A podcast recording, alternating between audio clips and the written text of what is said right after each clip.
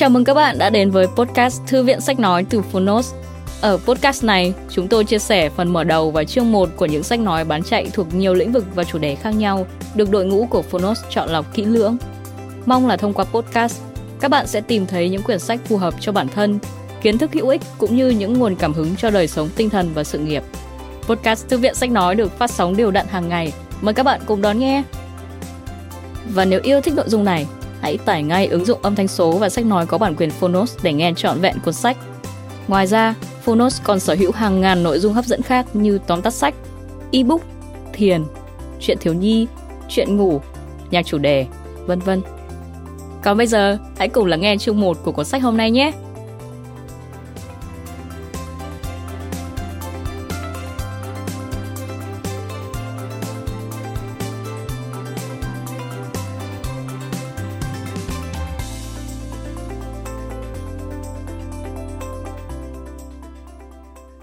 Bạn đang nghe từ Phonos.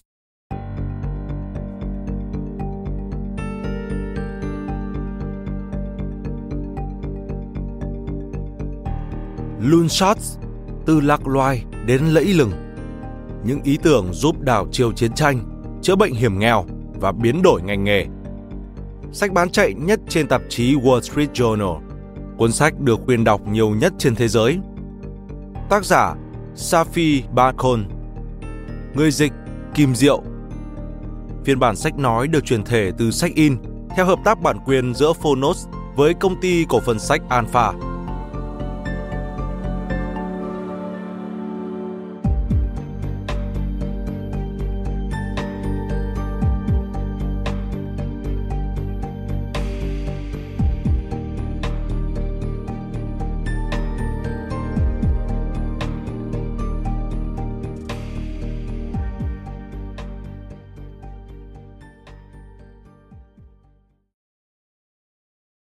Theo Daniel Kahneman, từng đoạt giải Nobel, tác giả của Tư duy nhanh và chậm.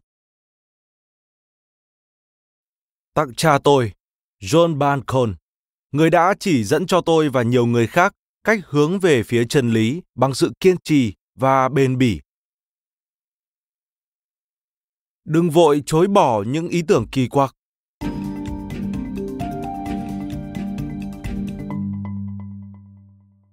Không ít ý tưởng sáng tạo theo kiểu tư duy bên ngoài chiếc hộp, tức thinking out of the box, lại bị các lãnh đạo doanh nghiệp, tổ chức, quốc gia gạt bỏ một cách đáng tiếc bởi lý do chúng thiếu căn cứ hoặc chưa đủ thuyết phục.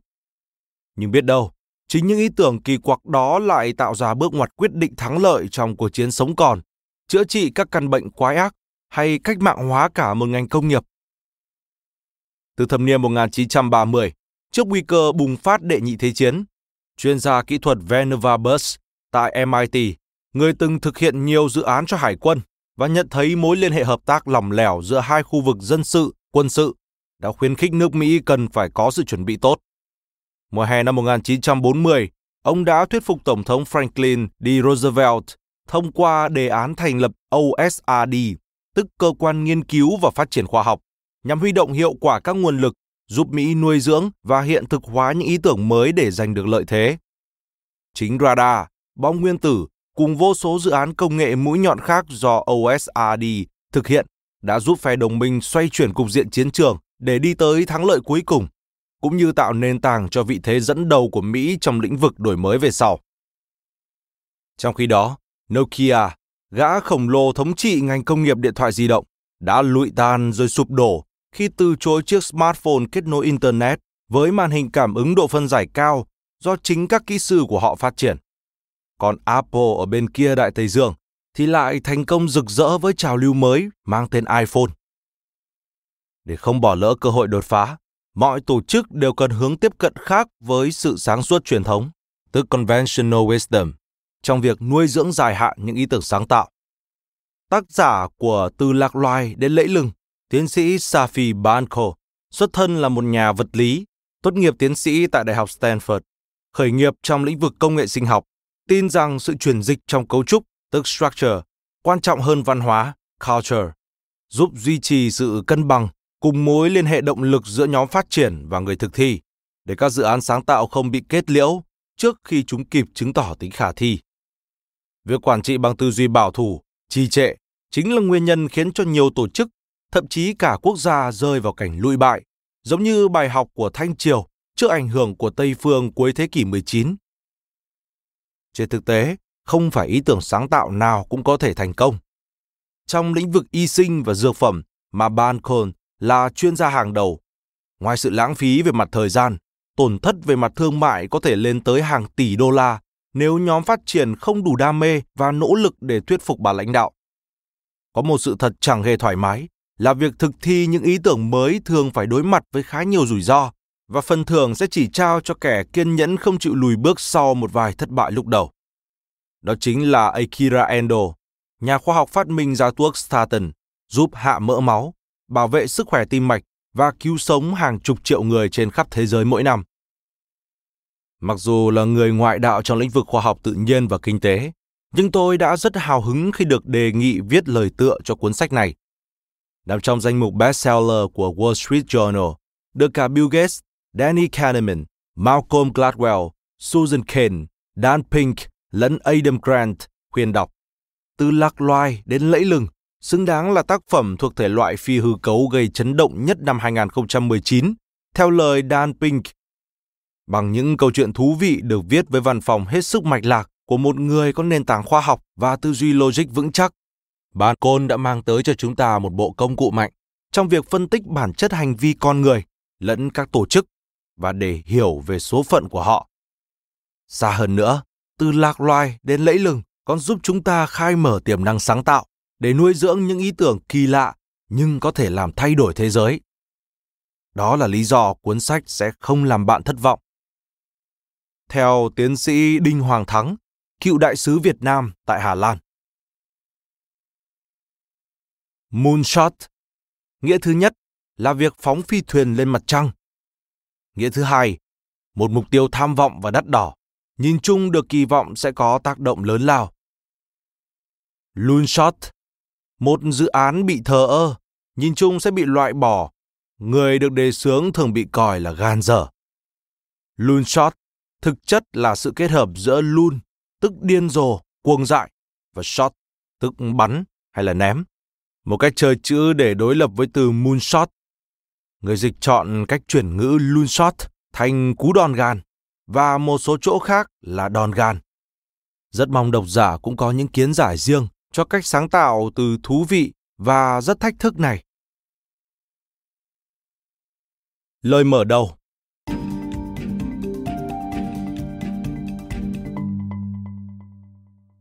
Khoảng chục năm trước, một người bạn dẫn tôi đi xem vở kịch với tên gọi Chọn bộ tác phẩm của William Shakespeare, tóm lược. Ba diễn viên tóm tắt 37 vở kịch trong vòng 97 phút, có cả Hamlet trong 43 giây. Họ lược đi những chỗ buồn tẻ. Không lâu sau đó, tôi được mời đến nói chuyện tại một buổi giao lưu của giới kinh doanh. Chủ đề tùy tôi chọn, nhưng không được liên quan đến công việc của tôi. Tôi trình bày lịch sử 3.000 năm của vật lý trong vòng 45 phút. Tám sáng kiến vĩ đại nhất trong lịch sử ngành vật lý. Tôi cũng lược qua những chỗ buồn tẻ. Chương trình những dấu mốc vĩ đại đó diễn ra kiểu lúc được lúc trăng cho đến năm 2011, khi sở thích cá nhân của tôi giao cắt với một nhiệm vụ công việc. Tôi được đề nghị tham gia một nhóm xây dựng các khuyến nghị gửi lên Tổng thống về tương lai nghiên cứu quốc gia của nước Mỹ. Ngày đầu tiên, vị chủ tịch tuyên bố về sứ mệnh của chúng tôi. Tổng thống nên làm gì để đảm bảo rằng nghiên cứu quốc gia sẽ tiếp tục cải thiện sự hưng thịnh và an ninh của nước Mỹ trong vòng 50 năm tới? Ông nói, nhiệm vụ của chúng tôi chính là kiến tạo thế hệ tiếp nối các báo cáo của Vannevar Bush. Khổ nỗi, tôi chưa từng hay biết gì về Vannevar Bush hay báo cáo của ông. Tôi mau chóng tìm hiểu được rằng Bush đã phát triển một hệ thống mới trong Thế chiến thứ hai mục đích là thúc đẩy triệt để những đột phá mang tầm chiến lược. Hệ thống của ông đã giúp quân đồng minh giành thắng lợi trong Thế chiến thứ hai, còn nước Mỹ thì dẫn đầu thế giới về khoa học và công nghệ kể từ thời điểm đó. Mục tiêu của Bush, nước Mỹ phải là người khởi phát, chứ không phải là nạn nhân của những sáng tạo bất ngờ. Những điều mà Bush làm và lý do ông hành động như vậy lập tức quy về một trong tám ý tưởng vĩ đại nhất ngành vật lý, sự chuyển pha trong cuốn sách này, tôi sẽ cho bạn thấy khoa học về sự chuyển pha đã gợi ra một cách tư duy mới mẻ, đáng kinh ngạc về thế giới xung quanh chúng ta, về những bí ẩn của hành vi đám đông. Bạn sẽ thấy tại sao các nhóm tài năng lại giết chết những sáng kiến tuyệt vời. Tại sao khi rơi vào tình cảnh ngàn cân treo sợi tóc, trí tuệ đám đông lại biến thành bạo ngược đám đông? Và tại sao đáp án cho những câu hỏi này lại có thể được tìm thấy ngay trong một ly nước? Tôi chỉ mô tả các kiến thức khoa học một cách tóm tắt, lược bớt những phần buôn tẻ. Sau đó bạn sẽ biết những thay đổi nhỏ về cấu trúc, chứ không phải văn hóa, lại có thể biến đổi hành vi đám đông như thế nào. Hệt như một thay đổi nhỏ về nhiệt độ có thể khiến đá tan ra thành nước. Những điều này sẽ mang lại cho tất cả chúng ta công cụ để trở thành người khởi phát, thay vì là nạn nhân của những sáng tạo bất ngờ. Trong quá trình này, bạn sẽ được tìm hiểu tại sao gà lại cứu được hàng triệu mạng người. Xem James Bond và Libidor có điểm gì chung? Hay Isaac Newton và Steve Jobs tìm thấy ý tưởng từ đâu? Tôi luôn đánh giá cao những tác giả giải thích các quan điểm của mình một cách đơn giản ngay từ đầu. Sau đây là tóm tắt các lập luận của tôi. Một, những đột phá quan trọng nhất xuất phát từ những cú đòn gàn, tức những ý tưởng bị thiên hạ bỏ bê và những người chủ sướng bị còi là điên nặng. 2. Cần tới những nhóm rất lớn để chuyển đổi những đột phá đó thành các công nghệ giúp chúng ta giành phần thắng trong chiến tranh, tạo ra những sản phẩm cứu được mạng người hoặc những chiến lược đủ sức biến đổi các ngành nghề, lĩnh vực. 3. Áp dụng khoa học về sự chuyển pha vào hành vi của các đội ngũ, doanh nghiệp hoặc bất cứ nhóm chuyên trách nào cũng mang lại các nguyên tắc thực tiễn giúp nuôi dưỡng những cú đòn gàn một cách nhanh chóng và hiệu quả hơn. Khi tư duy theo hướng này về hành vi của những nhóm lớn, chúng ta sẽ góp sức vào một cuộc vận động đang ngày càng lớn mạnh trong khoa học. Trong vài thập kỷ vừa qua, các nhà nghiên cứu đã áp dụng nhiều công cụ và kỹ thuật chuyển pha để hiểu tại sao chim hợp thành bầy, cá bơi, não hoạt động, con người bỏ phiếu, tội phạm hành động, ý tưởng lan truyền, bệnh tật bùng phát và các hệ sinh thái sụp đổ. Nếu thế kỷ 20 được định hình bằng sự tìm kiếm những quy luật căn bản như cơ học lượng tử và luật hấp dẫn, thì thế kỷ 21 sẽ được xác định bởi loại hình khoa học mới này. Những điều kể trên không hề thay đổi một thực tế đã được xác lập vững vàng. Lĩnh vực vật lý hiếm khi pha trộn với lĩnh vực nghiên cứu về hành vi con người, càng không thể nói đến đồng nhất, nên chắc chắn sẽ cần những giải thích nhất định. Tôi vốn là con nhà nói khoa học, Cha mẹ tôi đều là nhà khoa học. Tôi theo bước họ để nối nghiệp gia đình. Sau vài năm, như rất nhiều hậu duệ noi theo các tiền bối, tôi quyết tâm tìm hiểu về những mảng khác của thế giới. Trước con mắt kinh hãi của song thần, tôi chọn ngành kinh doanh. Cha mẹ phản ứng với cảnh nửa đường đứt gánh hàn lâm của tôi bằng rất nhiều giai đoạn cảm xúc. Khởi đầu là chối bỏ, nói với bạn bè của họ rằng chuyện này chỉ nhất thời. Mau chóng bỏ qua tức giận để đến kỳ kèo mặc cả và trầm uất trước khi chuyển sang miễn cưỡng chấp nhận. Tuy vậy, bản thân tôi cũng rất nhớ khoa học. Đến mức cuối cùng tôi đã hợp lực với một nhóm các nhà sinh vật học và hóa học, khởi sự một công ty công nghệ sinh học, phát triển các loại thuốc mới điều trị ung thư. Mối quan tâm của tôi đối với những hành xử lạ lùng của các nhóm đông người bắt đầu nảy sinh không lâu sau đó trong một chuyến thăm bệnh viện. Giới thiệu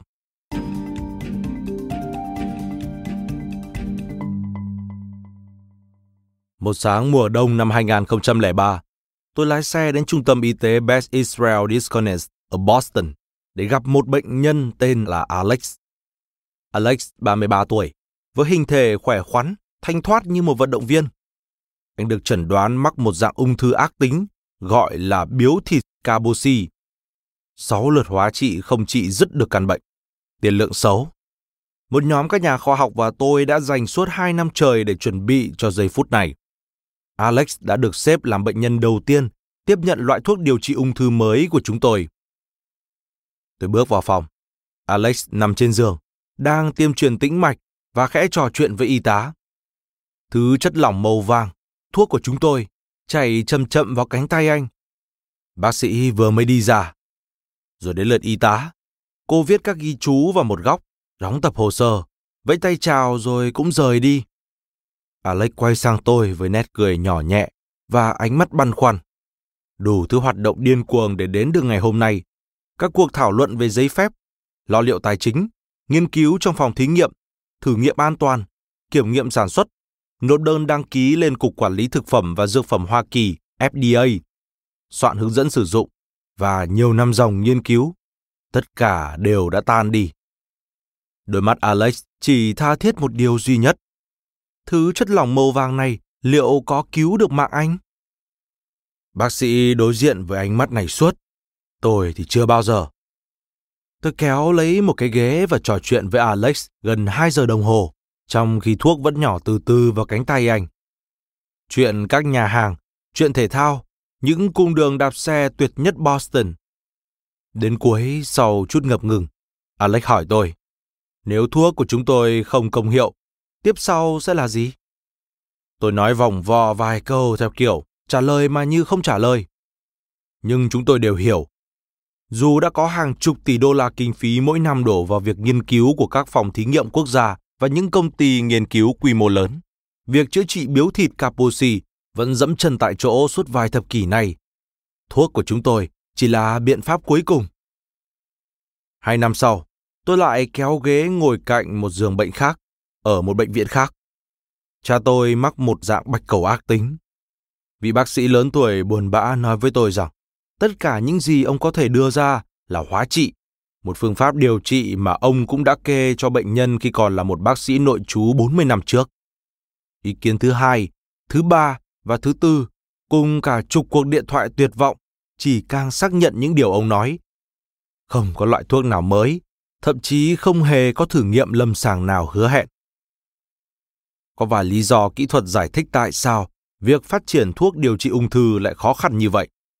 Đến lúc bắt đầu sinh sôi, bên trong tế bào ung thư đã có quá nhiều hỏng hóc, đến nỗi khó mà cứu chữa nổi.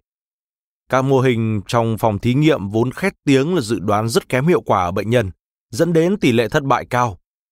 Tiến hành thử nghiệm lâm sàng phải mất nhiều năm và tiêu tốn hàng trăm triệu đô la.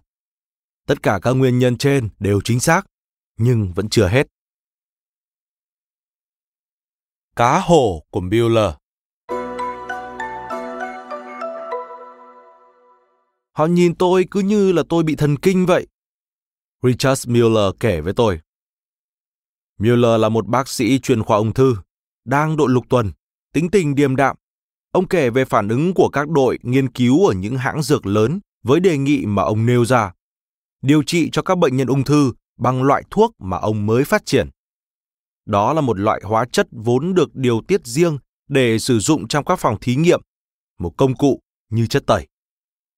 Hầu hết các loại thuốc hoạt động bằng cách tự gắn nhẹ vào các protein quá tích cực trong những tế bào gây bệnh. Các protein này đóng vai trò như một đội quân robot dư thừa năng lượng, khiến tế bào hoạt động lệch lạc. Có thể tế bào sẽ bắt đầu nhân đôi mất kiểm soát, như bệnh ung thư, hoặc tế bào sẽ tấn công các mô trong chính cơ thể, như bệnh viêm khớp nặng.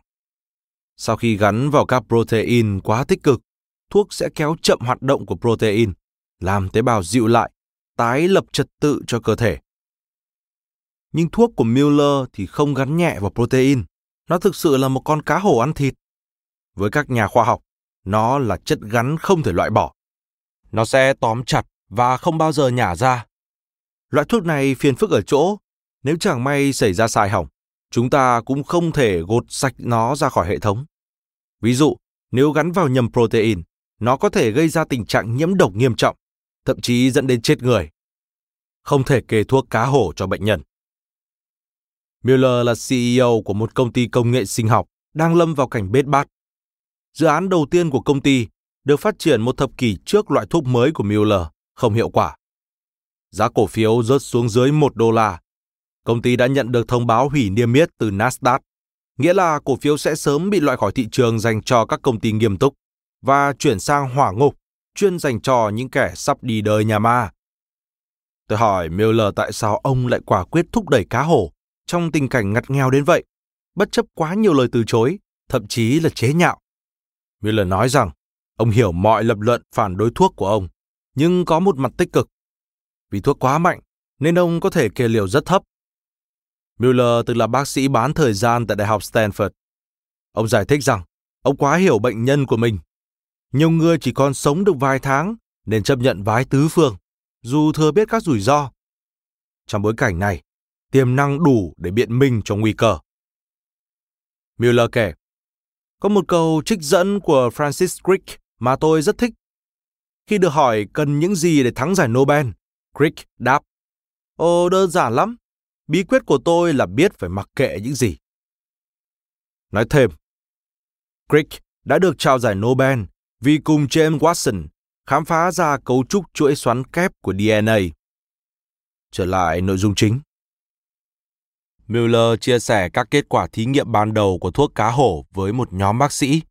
Họ đồng ý tiến hành thử nghiệm lâm sàng trên bệnh nhân mắc bạch cầu cấp tính. Nhưng các nhà đầu tư của Mueller lại không thấy thuyết phục.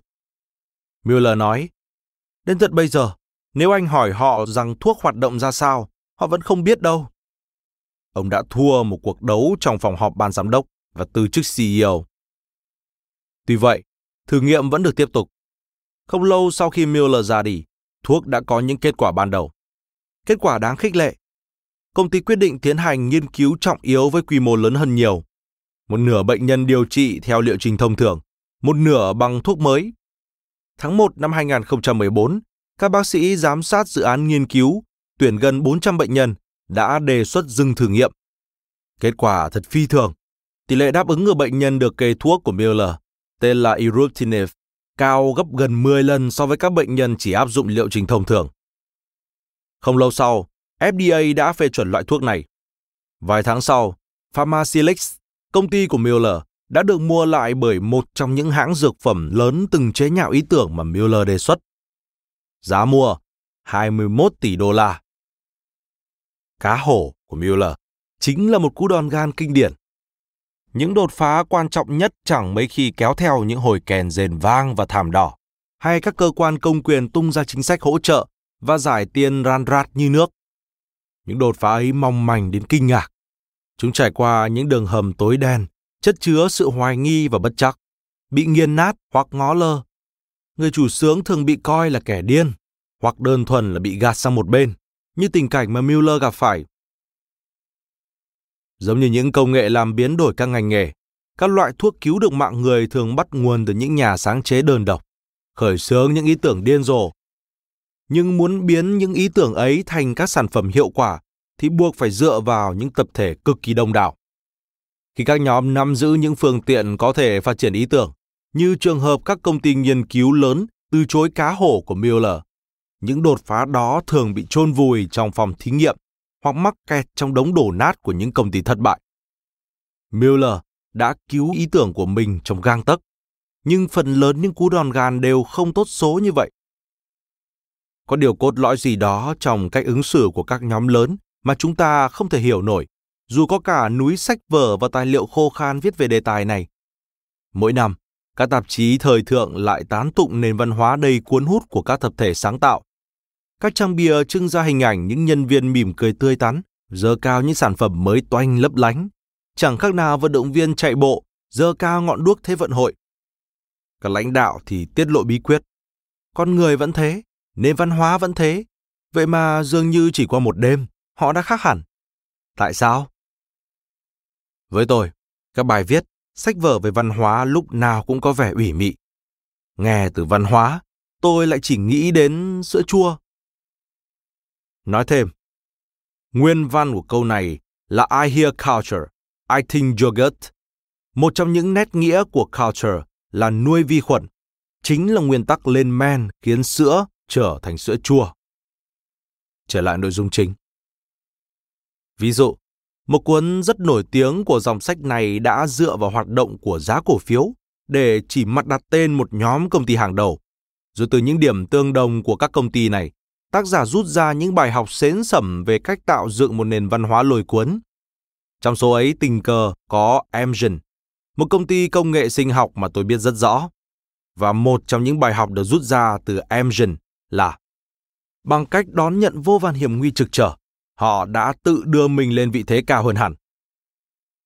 Câu chuyện thật của Amgen là sau vài năm hoạt động, công ty gần như phá sản.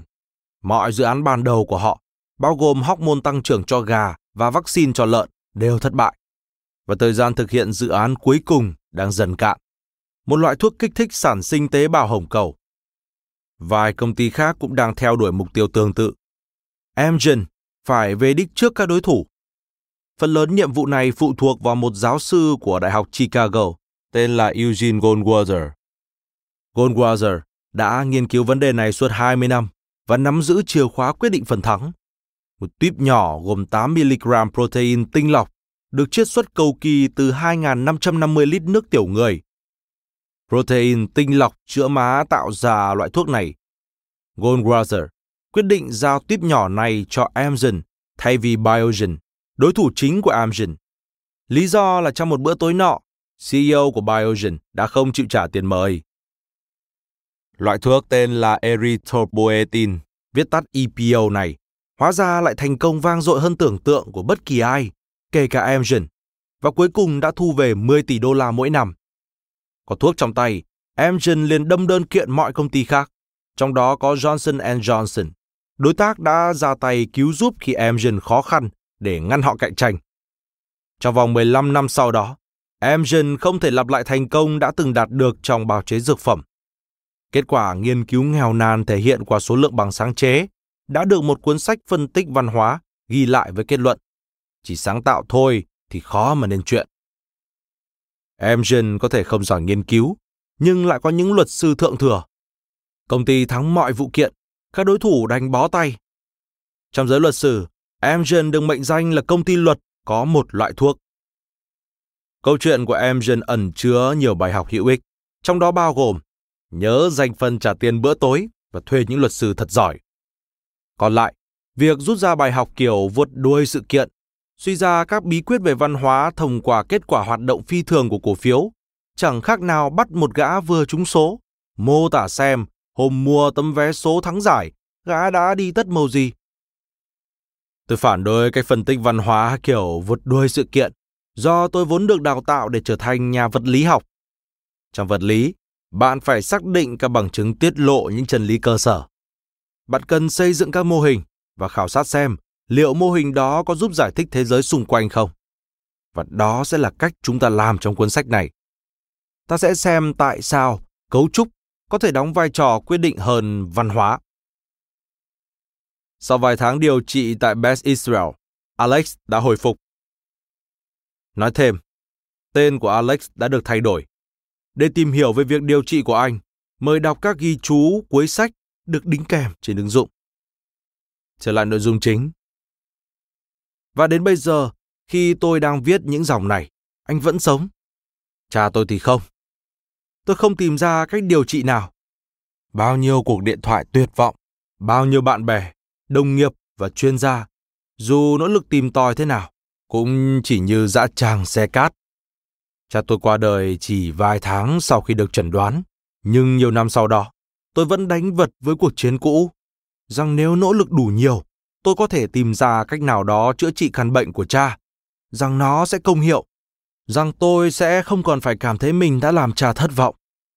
Trong một giấc mơ cứ lặp đi lặp lại, tôi đưa cho y tá túc trực bên giường cha một tuyếp thuốc nhỏ. Cô y tá gắn tít thuốc vào ống truyền tĩnh mạch của cha và căn bệnh biến mất. Hàng chục loại thuốc hứa hẹn chữa khỏi bệnh của cha tôi đã bị chôn vùi. Đến ngày nay, chúng vẫn ở trong cảnh bị chôn vùi. Để giải phóng những loại thuốc, sản phẩm và công nghệ giá trị khác vẫn đang bị vùi sâu như thế. Chúng ta cần tìm hiểu xem tại sao những tập thể tuyệt vời, với chí hướng cao đẹp và con người tài năng lại thường giết chết những sáng kiến vĩ đại. Khi nhóm đổi chiều, Vào thập niên 1970, Nokia là một tập đoàn công nghiệp nổi tiếng nhất với hai sản phẩm, ủng cao su và giấy vệ sinh. Trong vòng hai thập niên sau đó, họ đi tiên phong với mạng di động đầu tiên, điện thoại lắp trên xe hơi đầu tiên, điện thoại analog đầu tiên gọi được mọi mạng và điện thoại GMS thành công vang dội đầu tiên. Đến đầu thập niên 2000, Nokia bán ra một nửa số điện thoại thông minh toàn cầu.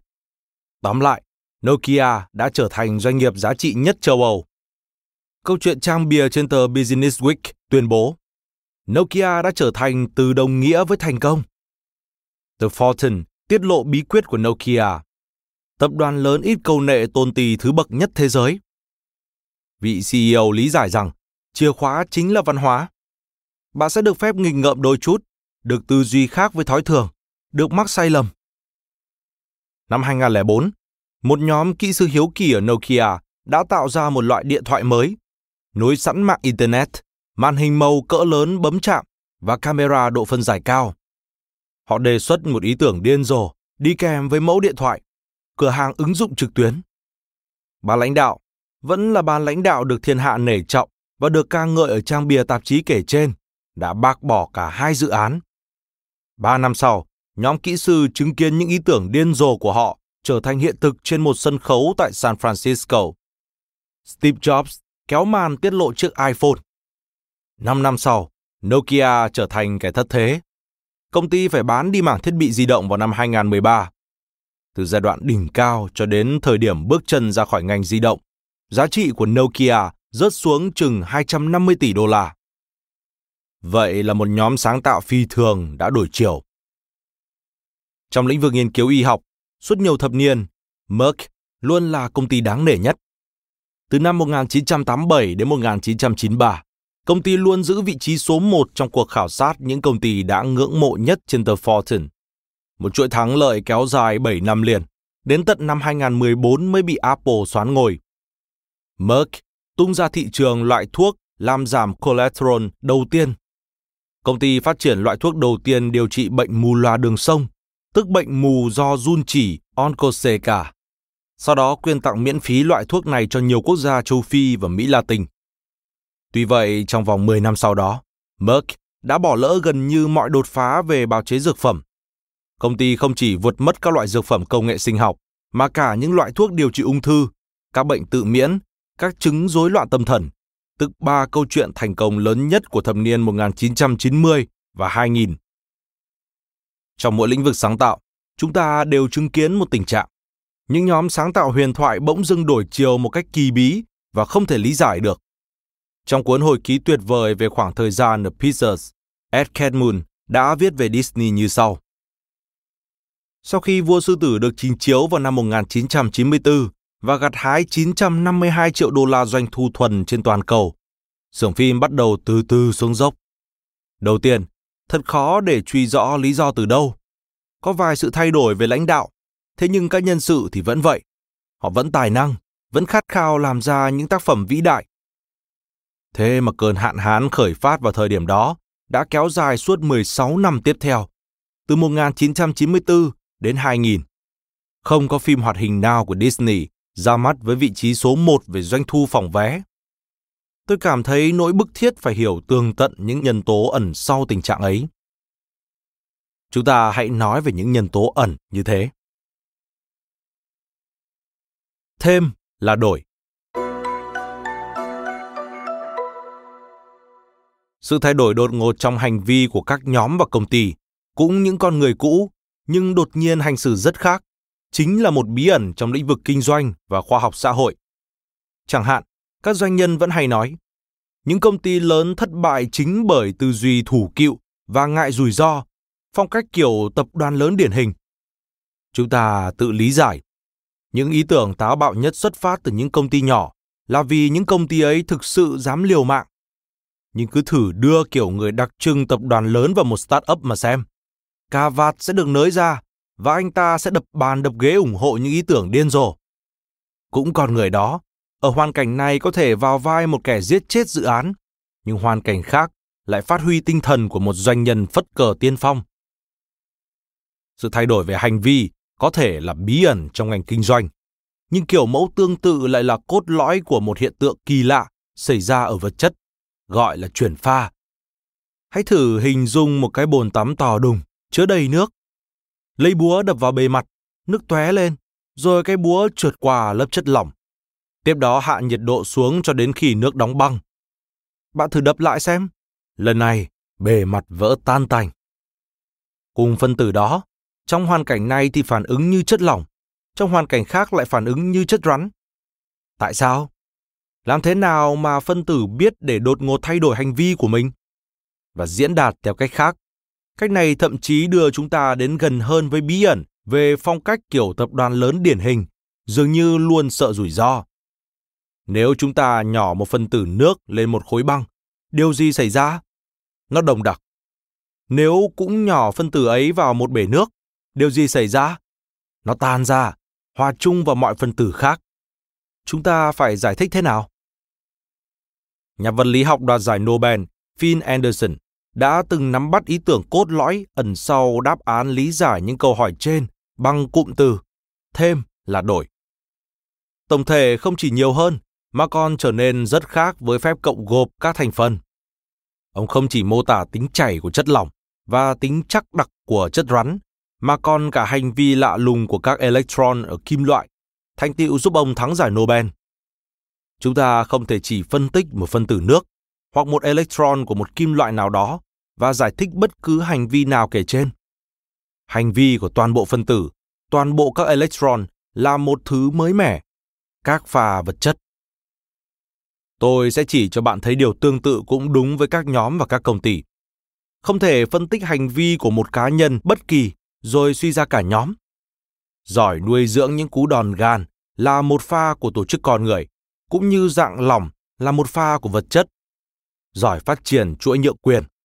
Ví dụ, các phần tiếp theo của một bộ phim lại một pha khác của tổ chức, cũng như dạng rắn lại là một pha khác của vật chất. Nói thêm, franchise, theo cách dịch thông thường của tiếng Việt là nhượng quyền kinh doanh, nhưng theo ý của tác giả thì franchise giống như mở rộng quy mô và phạm vi kinh doanh. Ý tưởng của Safi cũng là nêu bật sự đối lập của hai pha trong doanh nghiệp. Pha sáng tạo, nuôi dưỡng các ý tưởng điên rồ và pha kiếm lợi, phát triển ý tưởng ban đầu và thu lợi từ ý tưởng đó.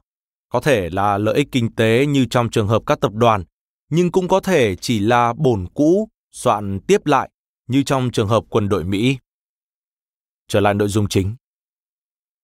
Khi hiểu các pha của tổ chức, chúng ta không chỉ bắt đầu hiểu được tại sao các nhóm đột ngột đổi chiều, mà còn biết cả cách kiểm soát sự chuyển đổi đó, giống như nhiệt độ sẽ kiểm soát sự đóng băng của nước.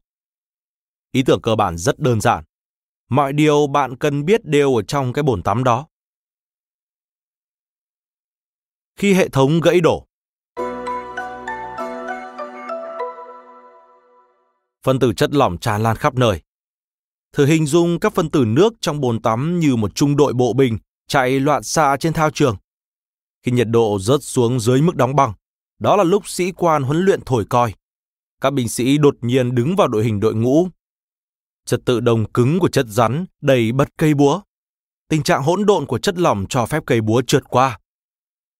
Các hệ thống sẽ gãy đổ khi dòng nước tạo ra một màn kéo co ở cấp độ hiển vi các lực liên kết cố gắng khóa phân tử nước vào dạng rắn.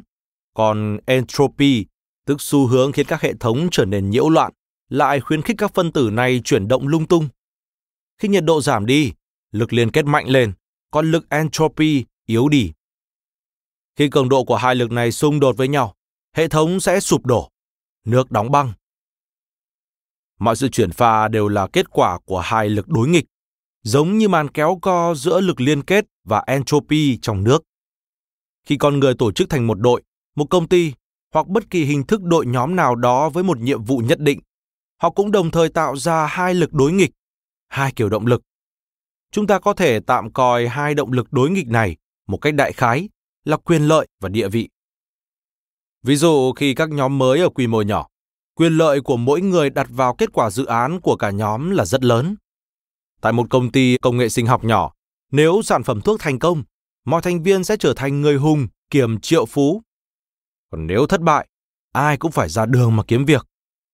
Vai trò của địa vị, tức chức danh công việc hay khoản tăng lương nhờ được thăng chức chỉ là chuyện vặt so với những quyền lợi kể trên. Khi các nhóm hoặc công ty tăng dần quy mô, quyền lợi đặt vào kết quả chung sẽ giảm xuống, trong khi tầm quan trọng của địa vị lại tăng lên.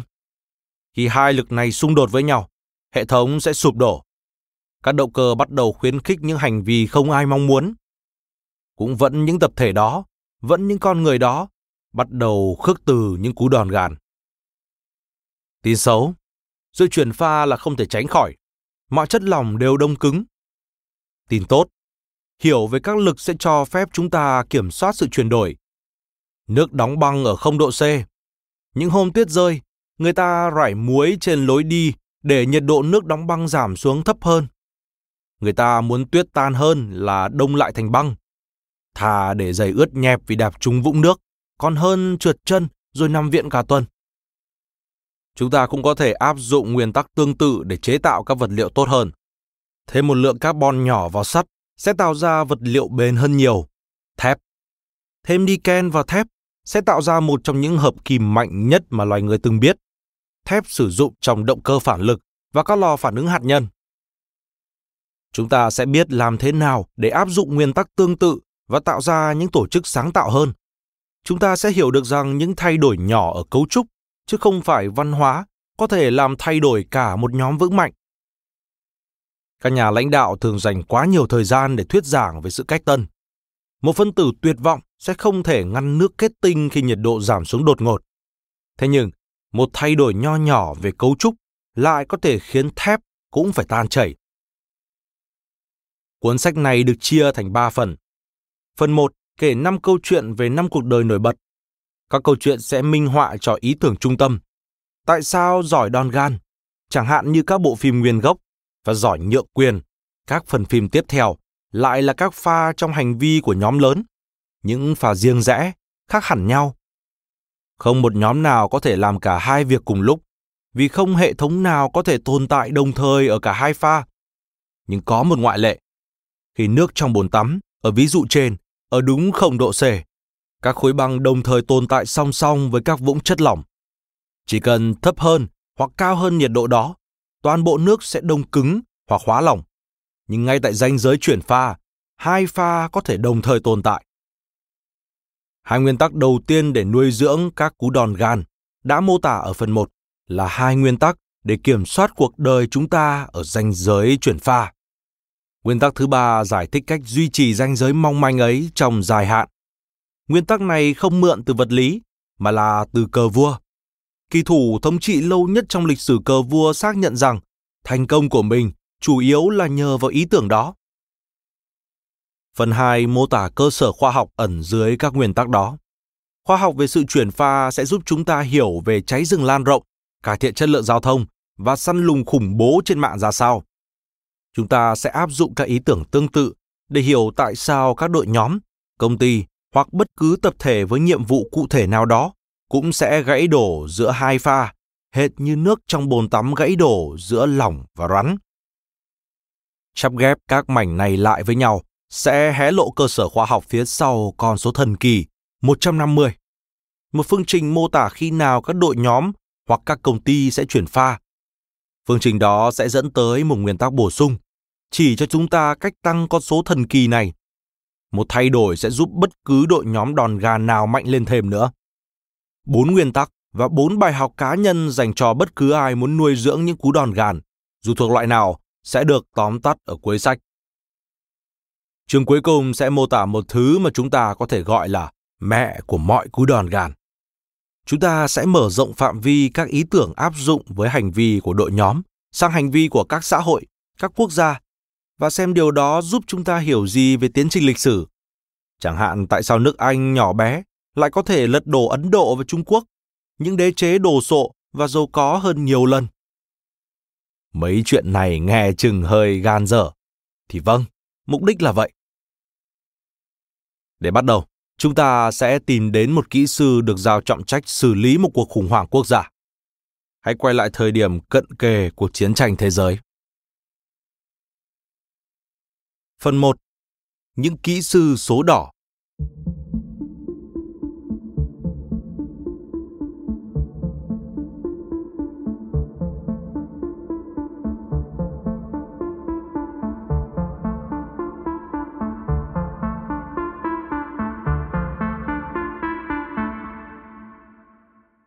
Chương 1 Những cú đòn gan giúp thắng cả cuộc chiến Hoạt động ở ranh giới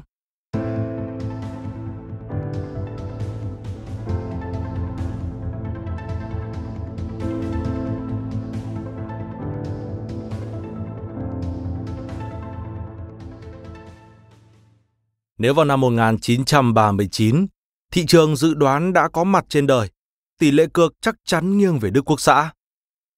Trong cuộc chiến đang trực chờ nổ ra giữa các cường quốc, phe đồng minh tụt lại sau nước Đức rất xa ở một khía cạnh mà Winston Churchill mô tả là cuộc chiến bí mật, cuộc chạy đua để nắm giữ những công nghệ mạnh hơn.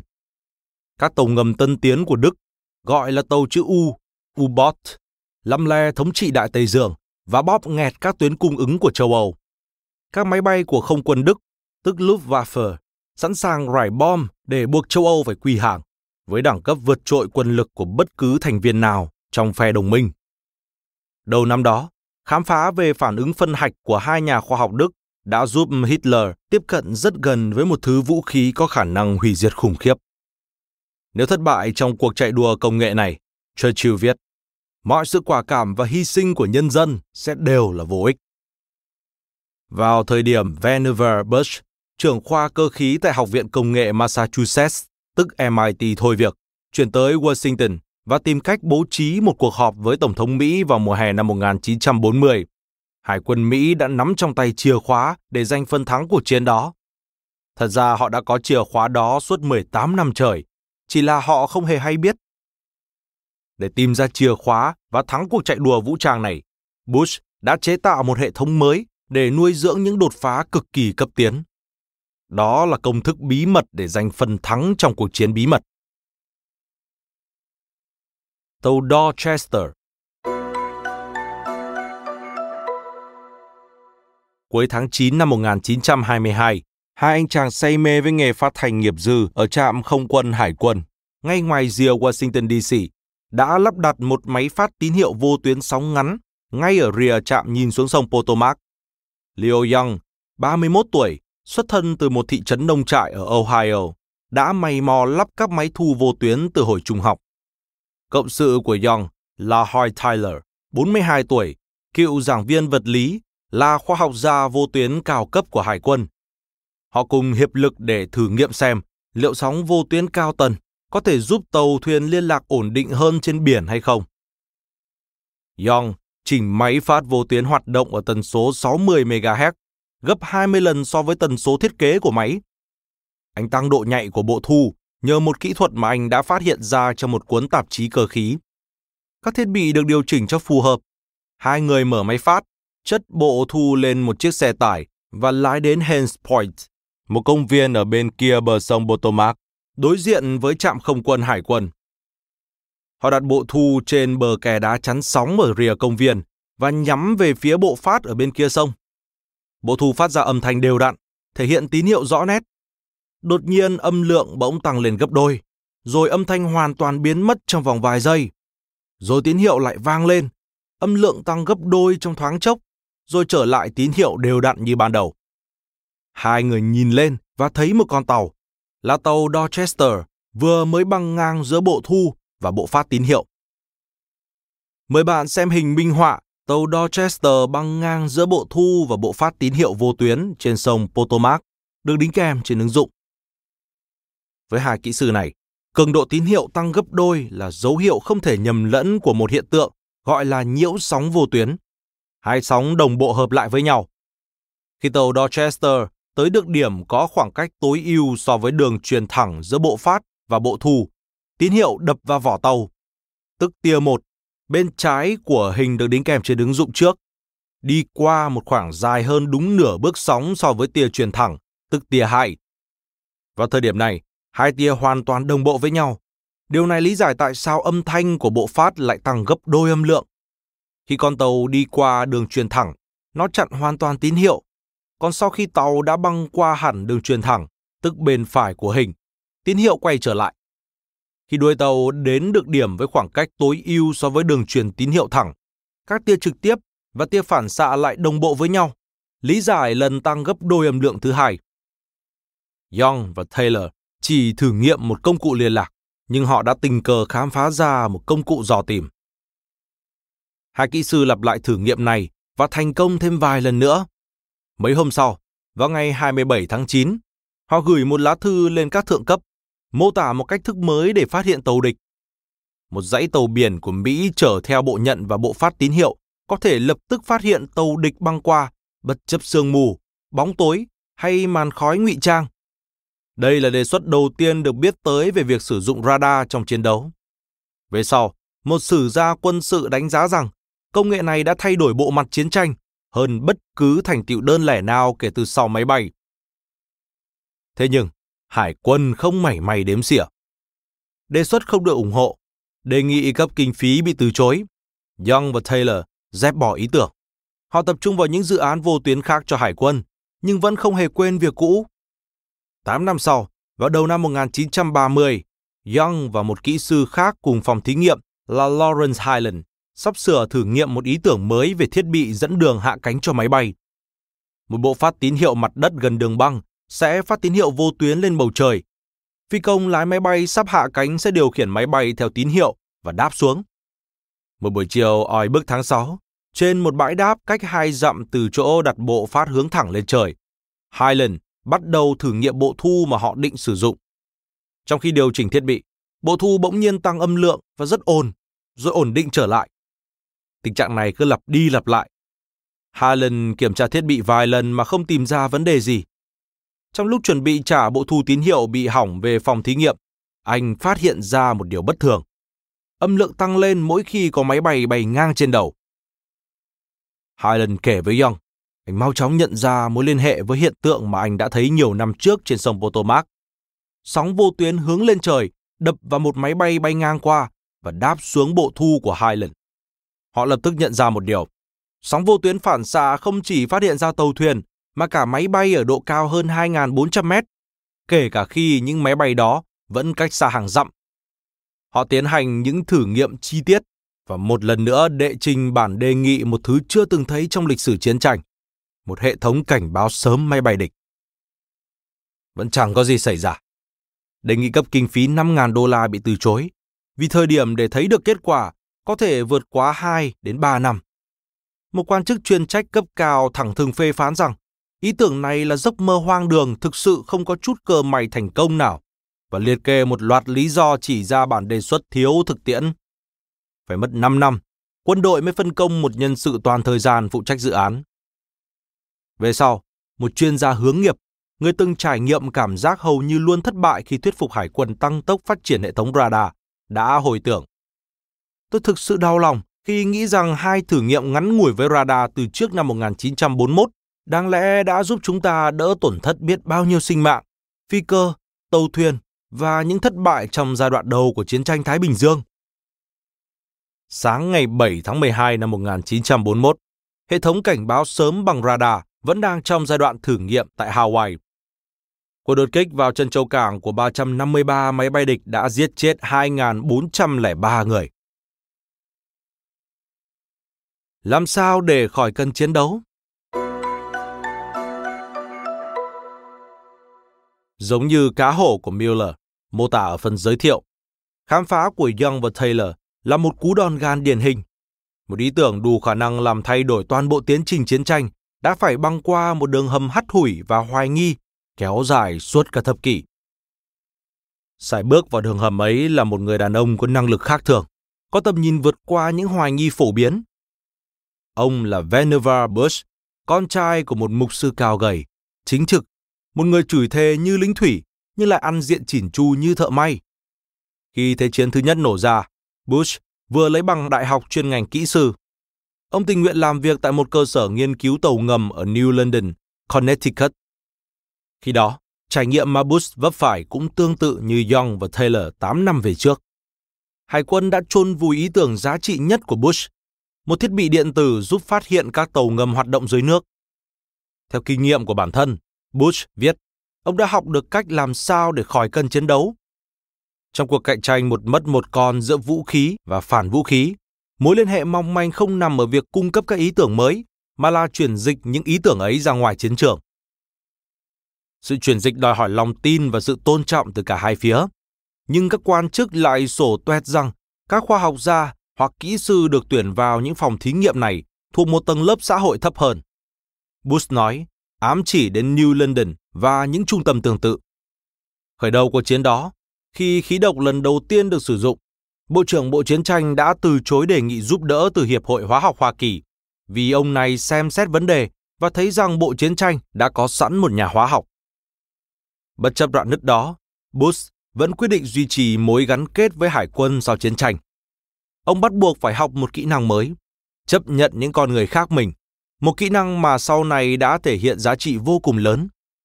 Bush phục vụ trong lực lượng hải quân chủ bị suốt 8 năm, kể cả trong lúc sự nghiệp của ông ở vai trò viện sĩ, kỹ sư, kiêm doanh nhân đều tấn tới. Ông được bổ nhiệm làm giáo sư cơ khí tại MIT, sáng chế ra một trong những chiếc máy tính sơ khai nhất, một cỗ máy analog, và góp phần khai sinh Raytheon, một công ty mà sau này trở thành nhà sản xuất điện tử cực lớn. Đến giữa thập niên 1930, Bush đã vươn lên vị trí phó tướng của chủ tịch trường MIT và ông vẫn đảm nhiệm vai trò tư vấn cho hải quân. Những điều tai nghe mắt thấy ở quân đội khiến ông phát hoảng. Bất chấp mối đe dọa ngày càng lớn từ chủ nghĩa phát xít ở châu Âu và châu Á, năm 1936, quân đội đã cắt giảm chi phí ngân sách nghiên cứu công nghệ mới xuống chỉ còn bằng 1 phần 20 chi phí sản xuất một tàu chiến. Một tài liệu của lục quân giải thích rằng, lực lượng duy nhất quan trọng là bộ binh trang bị súng trường và lưỡi lê. Bush đã cảnh báo về khoảng hụt công nghệ ngày càng lớn so với quân Đức, nhưng tình hình chẳng mấy thay đổi kể từ sau trải nghiệm của Bush ở New London. Mấy ông tướng chẳng đếm xỉa gì đến quan điểm của lũ giáo sư chết tiệt, thuật ngữ mà họ đặt riêng cho các nhà khoa học dân sự. Năm 1938, Hitler đã thôn tính Áo và vùng Sudetenland. Franco và bè đảng dân tộc chủ nghĩa đã khống chế phần lớn Tây Ban Nha. Mussolini kiểm soát hoàn toàn nước Ý, còn Nhật Bản đã xâm lược Trung Quốc và chiếm được Bắc Kinh. Bush và một số vị lãnh đạo khoa học, bao gồm cả James Conant, một nhà vật lý, chủ tịch Đại học Harvard, tin rằng chiến tranh sắp nổ ra và nước Mỹ đang ở trạng thái kém sẵn sàng đến mức nguy hiểm. Cả hai đã chứng kiến một khuynh hướng ở các vị tướng, đánh trận bằng những loại vũ khí và chiến thuật của cuộc chiến trước đó. Họ hiểu rằng đối mặt với hiểm họa lớn hơn nhiều từ nước Đức, lặp lại sai lầm cũ có thể là thảm họa chí tử. Bush biết quân đội sắp sản xuất thêm nhiều thứ vốn đã có sẵn. Máy bay, tàu thuyền, súng ống, hệt như một xưởng phim nặn ra hết phần tiếp theo này đến phần tiếp theo khác. Quân đội đang vận hành theo lối mà chúng ta có thể gọi là pha nhượng quyền. Nói thêm, nguyên văn là franchise. Đây là một thuật ngữ nhân thể dùng luôn cho cả lĩnh vực phim ảnh, bào chế dược phẩm và một số ngành kinh doanh khác. Lý do sử dụng thuật ngữ này sẽ sáng tỏ hơn ở những phần sau.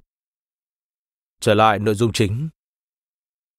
Thế nhưng, muốn sáng chế ra những công nghệ mới đột phá để đánh bại quân Đức, quân đội cần vận hành với một phà khác hẳn một pha để trao cho các nhà khoa học và kỹ sư sự độc lập và cơ hội khám phá những thứ kỳ dị như Bush đã viết. Nói cách khác, bằng trực giác, Bush đã hiểu rằng giỏi nhượng quyền và giỏi đòn gan là hai pha của tổ chức. Và một tổ chức không thể đồng thời ở cả hai pha. Nguyên nhân cũng như nước không thể đồng thời vừa ở thể rắn, vừa ở thể lỏng trong các điều kiện bình thường. Năm 1938, không thể được coi là điều kiện bình thường. Các tướng lĩnh thực sự cần vũ khí đạn dược được chế tạo với tốc lực vô tiền khoáng hậu, cần các đội quân và quân nhu quân dụng phân bố trên khắp các châu lục, cần hàng triệu binh lính được điều động ra trận. Nhưng quân đội còn phải giành thắng lợi trong cuộc chiến bí mật mà Churchill từng nhắc tới. Cuộc chạy đua chế tạo những công nghệ chưa từng xuất hiện. Muốn sống sót, một quốc gia cần cả hai, một phân tử không thể biến băng cứng thành nước lỏng bằng cách ho hét để những hàng xóm của nó thả lỏng đôi chút. Đó là lý do mà Bush không cố gắng thay đổi văn hóa quân đội. Phải cần đến một loại áp lực khác, nên Bush xây dựng nên một cấu trúc mới. Ông áp dụng các nguyên tắc hoạt động ở ranh giới của sự chuyển pha. Những điều kiện độc đáo, trong đó hai pha khác biệt có thể đồng thời tồn tại. Tháng 4 năm 1944, một bài viết kèm chân dung sinh động trên tờ Time mô tả Vannevar Bush là vị tướng của một đội quân khoa học già bí mật, được nhìn nhận gần như bằng nỗi kính sợ ở Washington. Tháng 10 năm 1945, Ủy ban phân bổ ngân sách thuộc Hạ viện Hoa Kỳ tuyên bố, nếu không có tổ chức của Bush, hoàn toàn có thể khẳng định rằng thắng lợi vẫn chưa tới lúc tiệu thành. Nhưng hồi năm 1938, cuộc chiến của Bush mới chỉ bắt đầu. Góp bão Đến giữa thập niên 1930, Bush đã nổi tiếng khắp nơi vì khả năng bắc cầu giữa khoa học, công nghiệp và chính quyền. Nên chẳng có gì ngạc nhiên, năm 1938, Viện Carnegie, một viện nghiên cứu có trụ sở ở Washington, chuyên ủng hộ nghiên cứu khoa học, đã mời Bush ngồi vào ghế lãnh đạo. Đáp lại, chủ tịch của MIT ngỏ lời từ nhiệm và đưa Bush lên làm chủ tịch trường nếu ông chịu ở lại. Bush từ chối MIT. Dù sự nghiệp trói lọi cùng họ hàng thân tộc ở New England cố níu chân nông ở lại Boston, nhưng Bush hiểu rằng các hoạt động quốc phòng Mỹ sẽ được điều khiển từ Washington và không ai ngoài ông có khả năng bắt cầu nối các thế giới. Ông biết mình là cá nhân duy nhất đáp ứng đủ tiêu chí để có thể vận động các nhà khoa học của nước Mỹ cho cuộc chiến. Tất cả các vị tổ tiên của tôi đều là thuyền trưởng đi biển và họ luôn có cách để quản lý mọi việc. Nhiều năm sau, Bush kể lại. Nên một phần vì lý do đó, phần nữa là do sự gắn bó giữa tôi với ông nội, một thuyền trưởng tàu săn cá voi, nên tôi được thừa hưởng tính cách cứ vào việc là sẵn sàng cầm trịch. Bush thôi việc, chấp nhận đề nghị của Viện Carnegie và chuyển tới Washington. Với sự giúp đỡ của các ủy viên quản trị Viện Carnegie, trong đó có chú của Tổng thống đương nhiệm Franklin Roosevelt, Bush đã bố trí một kế hoạch. Ông nhớ lại, tôi biết thừa là cái xứ đó sẽ chẳng thể hoàn thành được cái gì, trừ phi tổ chức công việc dưới sự bảo trợ của Tổng thống. Mà với Bush, có được một vị trí được bảo trợ như vậy xem chừng khó khăn. Vốn là một luật sư, vây quanh là các nhà hoạch định xã hội, Tổng thống tỏ ra không mấy hào hứng với khoa học hoặc các nhà khoa học. Về phần Bush, vốn là một người thủ cựu từ bản chất và do nền tảng giáo dục, ông hoài nghi cả FDR, tên viết tắt của Tổng thống, lẫn những người ủng hộ chính sách kinh tế mới, tức New Deal của ông ta. Lớn lên, Bush không tin vào các nhà cải cách xã hội. Ông cho rằng họ là một đám những kẻ mộng mờ tóc dài hoặc ham hố cải cách hão huyền. Bush nhờ cậy vào ông chú của Tổng thống để có được cuộc gặp mặt với Harry Hopkins, cố vấn thân cận nhất của Roosevelt. Hopkins vốn là cựu nhân viên công tác xã hội, một người chủ sướng cải cách ở vị trí cao nhất, cũng là một đồng minh lạ lùng không kém. Nhiều năm sau, Bush viết, Việc tôi và Harry hợp cạ với nhau là một trong những phép màu hiếm hoi có thực trên đời. Nhưng đúng là họ hợp cạ thật. Hopkins rất ham mê những ý tưởng liều lĩnh. Vào 4 giờ 30 phút chiều ngày 12 tháng 6 năm 1940, Bush và Hopkins họp với Roosevelt tại phòng bầu dục. Thông điệp của họ là lục quân và hải quân đã tụt lại rất xa phía sau người Đức ở các công nghệ quyết định thắng lợi trong cuộc chiến sắp tới. Bản thân quân đội đã không thể bắt kịp cuộc đua này. Bush đề xuất Tổng thống cấp phép cho một đội ngũ chuyên gia khoa học và công nghệ mới thuộc chính phủ liên bang hoạt động dưới sự lãnh đạo của Bush, báo cáo trực tiếp lên Tổng thống. FDR lắng nghe, đọc bản đề xuất của Bush, bốn đoạn văn ngắn ngủn nằm giữa một trang giấy, rồi ký, OK, FDR. Toàn bộ cuộc họp diễn ra trong vỏn vẹn 10 phút. Tổ chức mới của Bush cuối cùng được gọi là Ban Nghiên cứu và Phát triển Khoa học, OSRD, đã tạo ra cơ hội mà Bush vẫn hằng tìm kiếm để những nhà khoa học, kỹ sư và nhà sáng chế tại các trường đại học và phòng thí nghiệm tư nhân khám phá những thứ kỳ lạ. Nói cách khác, tổ chức này sẽ trở thành ban đòn gàn quốc gia, gieo mầm và che chở những ý tưởng hứa hẹn nhưng mong manh, dễ vỡ trên khắp nước Mỹ. Nhóm này sẽ phát triển những công nghệ chưa được chứng minh mà quân đội không sẵn lòng cấp kinh phí và sẽ được lãnh đạo bởi một giáo sư chết tiệt. Đúng như dự đoán, quân đội và những ủng hộ viên của họ phản đối. Họ bảo Bush rằng nhóm mà ông mới lập là trò chơi chiều lắt léo, là cái móc giúp một bằng khoa học gia và kỹ sư vặt vãnh hoạt động bên ngoài các kênh chính thống có thể bám vào chính quyền và bòn rút tiền bạc nhằm phục vụ cho một chương trình phát triển vũ khí mới. Câu trả lời của Bush Thực tế, chính xác là vậy. Hoạt động ở không độ sể Hãy hình dung chúng ta đưa cả bồn tắm đó tới mấp mé mức đông cứng. Từng chút, từng chút một, theo cách này hoặc cách khác, để tất cả nước trong bồn tắm đóng băng hoặc tan chảy. Nhưng ở đúng đỉnh điểm, các khối băng đồng thời tồn tại với các vũng chất lỏng.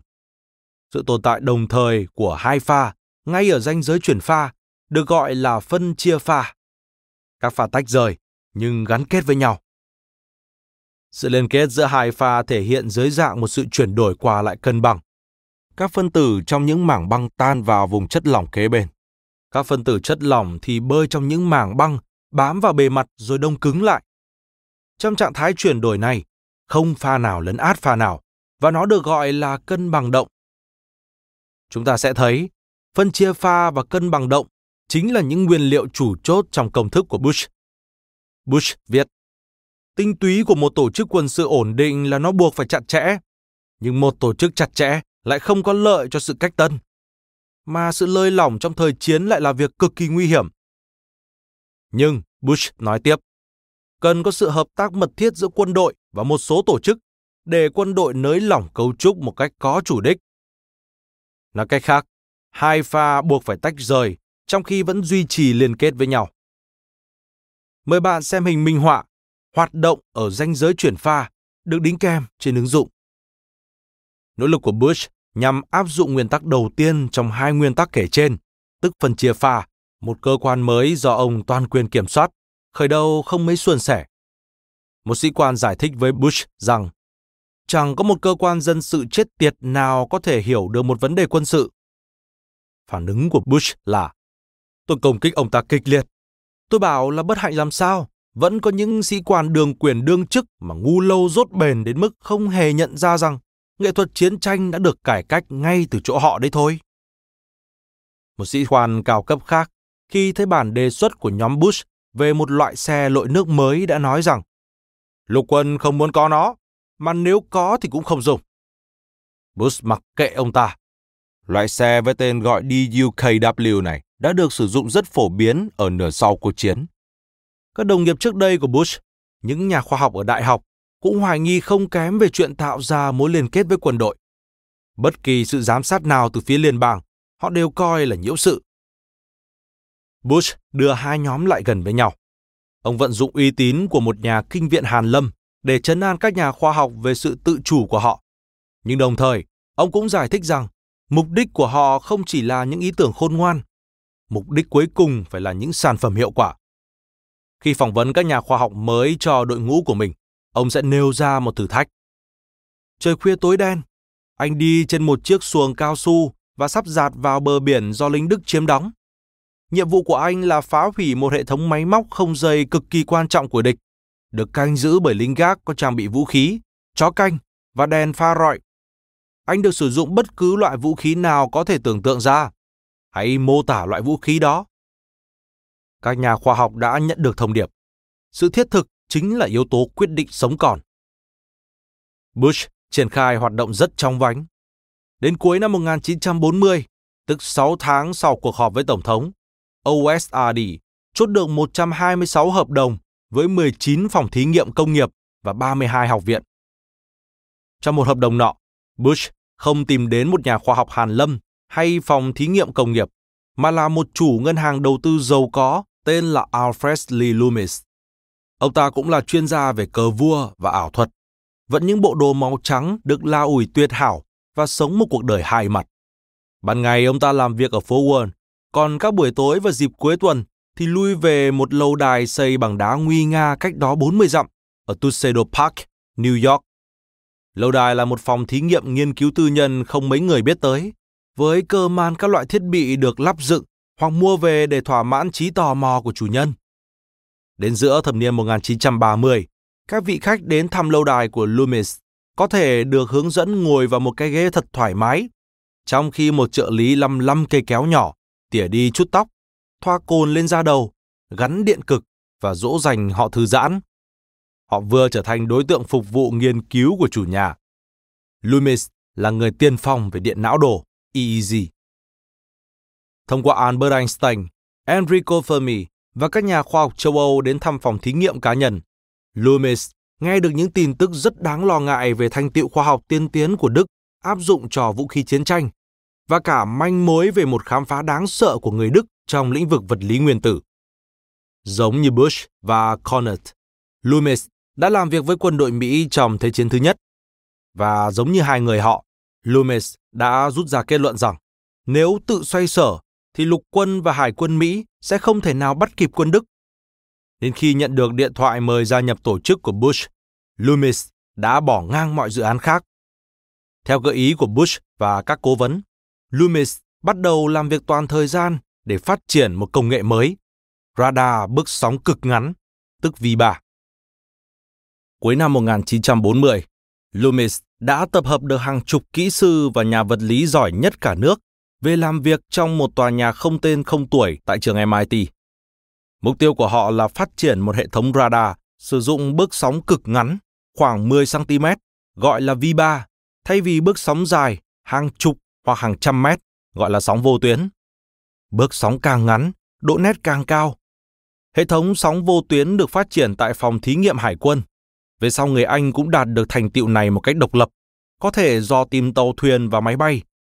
Một hệ thống V3 có thể phát hiện được kính tiềm vọng của tàu ngầm hoặc truy ra một tên lửa đang bay tới. Nhưng có một ưu điểm đáng kể hơn nữa, kích thước. Bước sóng sẽ quyết định kích thước cần có của anten. Vì lý do này mà lò V3 đặt vừa trong căn bếp của chúng ta, còn tháp vô tuyến thì không. Nếu chế tạo thành công, một hệ thống radar V3 sẽ rất dễ vận chuyển. Bất cứ tàu thuyền, máy bay hay thậm chí xe tải nào cũng có thể chở được. Khi Loomis bắt tay vào chế tạo radar, một nhóm người ở Anh đã sắp sửa hoàn thành hệ thống phòng thủ quốc gia bằng radar. Người Anh chế tạo được radar, một phần nhờ những yêu cầu công khai đòi hỏi Bộ Không quân phải điều tra về các vũ khí sử dụng tia tử thần. Những yêu cầu sát sao và bền bỉ nhất xuất phát từ một cựu quan chức chính phủ hầu như không được thiên hạ đoái hoài. Ông gào thét về những cuộc không kích London mà ông hình dung có thể xảy ra trong tương lai. Tên ông là Winston Churchill. Đến cuối thập niên 1930, một chuỗi anten radar đã được lắp đặt dọc vùng duyên hải nước Anh. Sau khi quân Đức tiến quân vào Ba Lan mùa thu năm 1939 và nhanh chóng xâm lược toàn bộ phần còn lại của châu Âu vào mùa xuân năm 1940, Hitler hướng sự chú ý lên phía Bắc. Vào tháng 6, Churchill tuyên bố với nghị viện Cuộc chiến của nước Anh sắp sửa bắt đầu.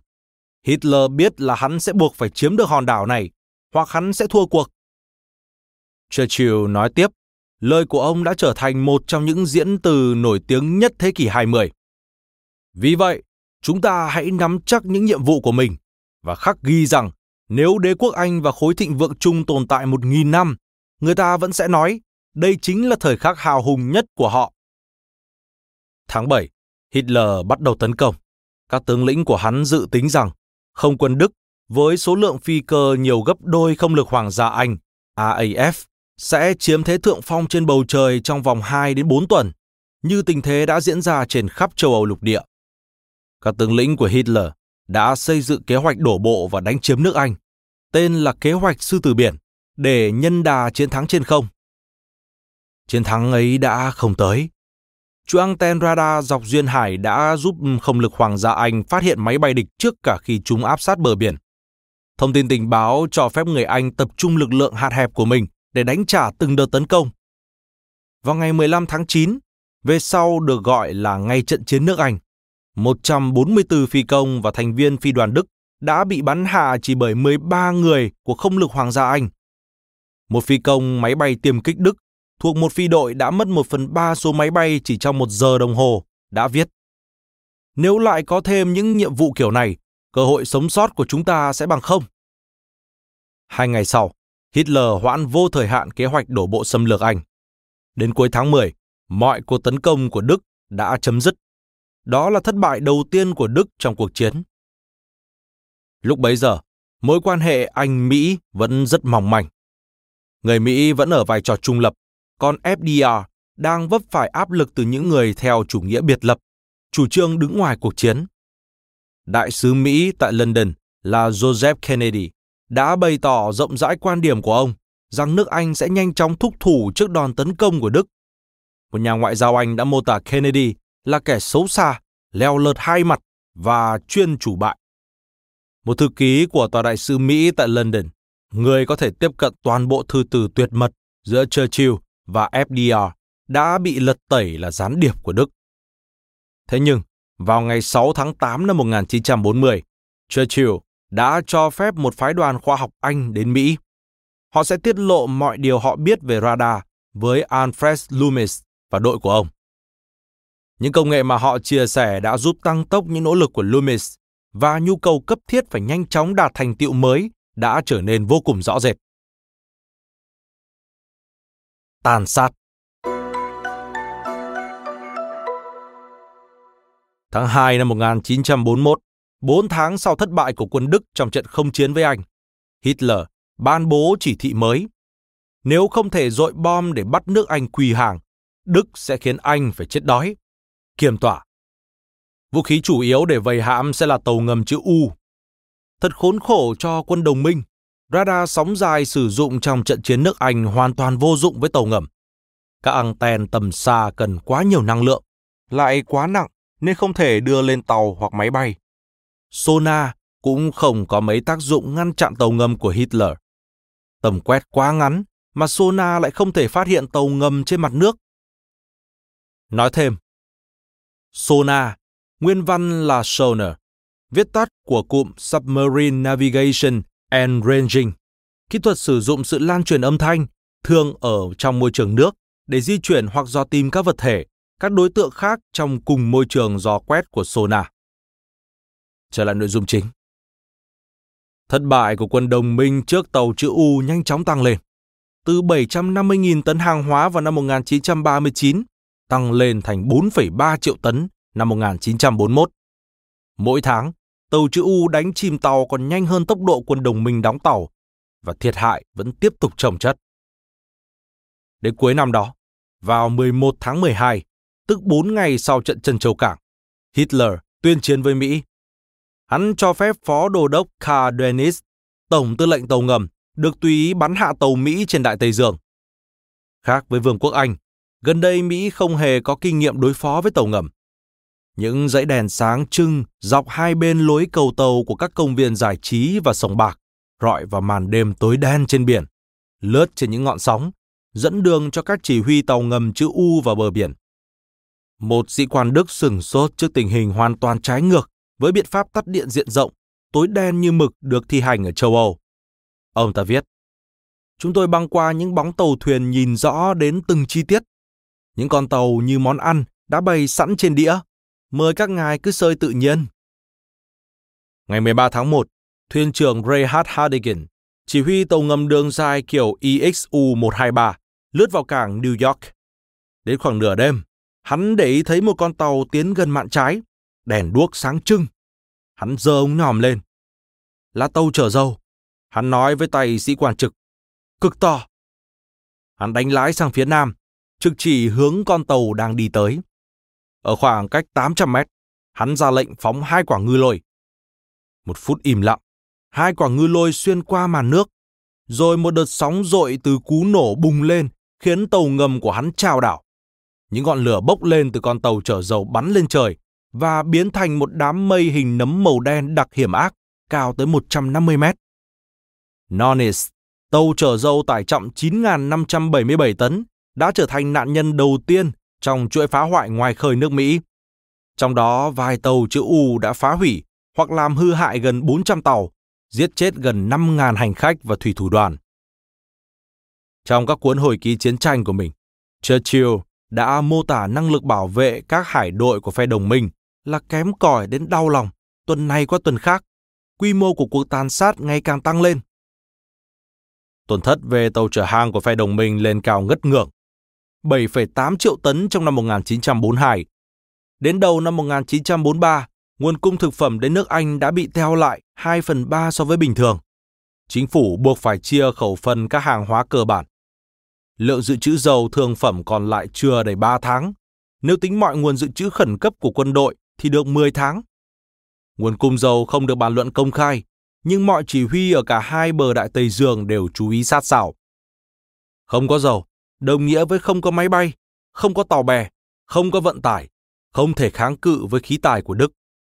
Nước Anh đang vận hành bằng niềm tin. Đầu tháng 3 năm 1943, các chuyên gia mật mã của Đức giải mã được tín hiệu liên lạc của phe đồng minh, cho thấy có hai đoàn tàu tổng cộng hơn 100 tàu đang hướng về phía đông. 32 tàu U-boat cấp tập lao đi chặn đứng. Trong vòng 48 giờ, các tàu chữ U đã đánh chìm 20 tàu đồng minh mà không hề thiệt hại một mảy. Tàu Canadian Star của người Anh bị tấn công vào ngày 18 tháng 3. Một nhân chứng sống sót đã nhớ lại cảnh tượng. Sóng biển quét qua từ đầu này sang đầu kia của tàu.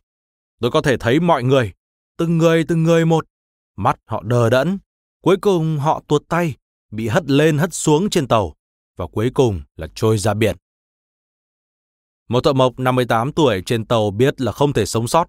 Ông hét to với các chỉ huy tàu. Tạm biệt các ngài, một đời sống như vậy là mãn nguyện rồi. Rồi vẫy tay, bình tĩnh bước thẳng vào một con sóng đang đánh tràn khắp bong tàu. Trông như một con cá tuế bị một con cá vòi nuốt chửng. Ở Berlin, Dunis cùng bộ sậu ăn mừng rôm rả. Họ vừa gây ra những thiệt hại hàng hải lớn nhất trong cuộc chiến. Nhưng đó là dịp cuối cùng họ được ăn mừng.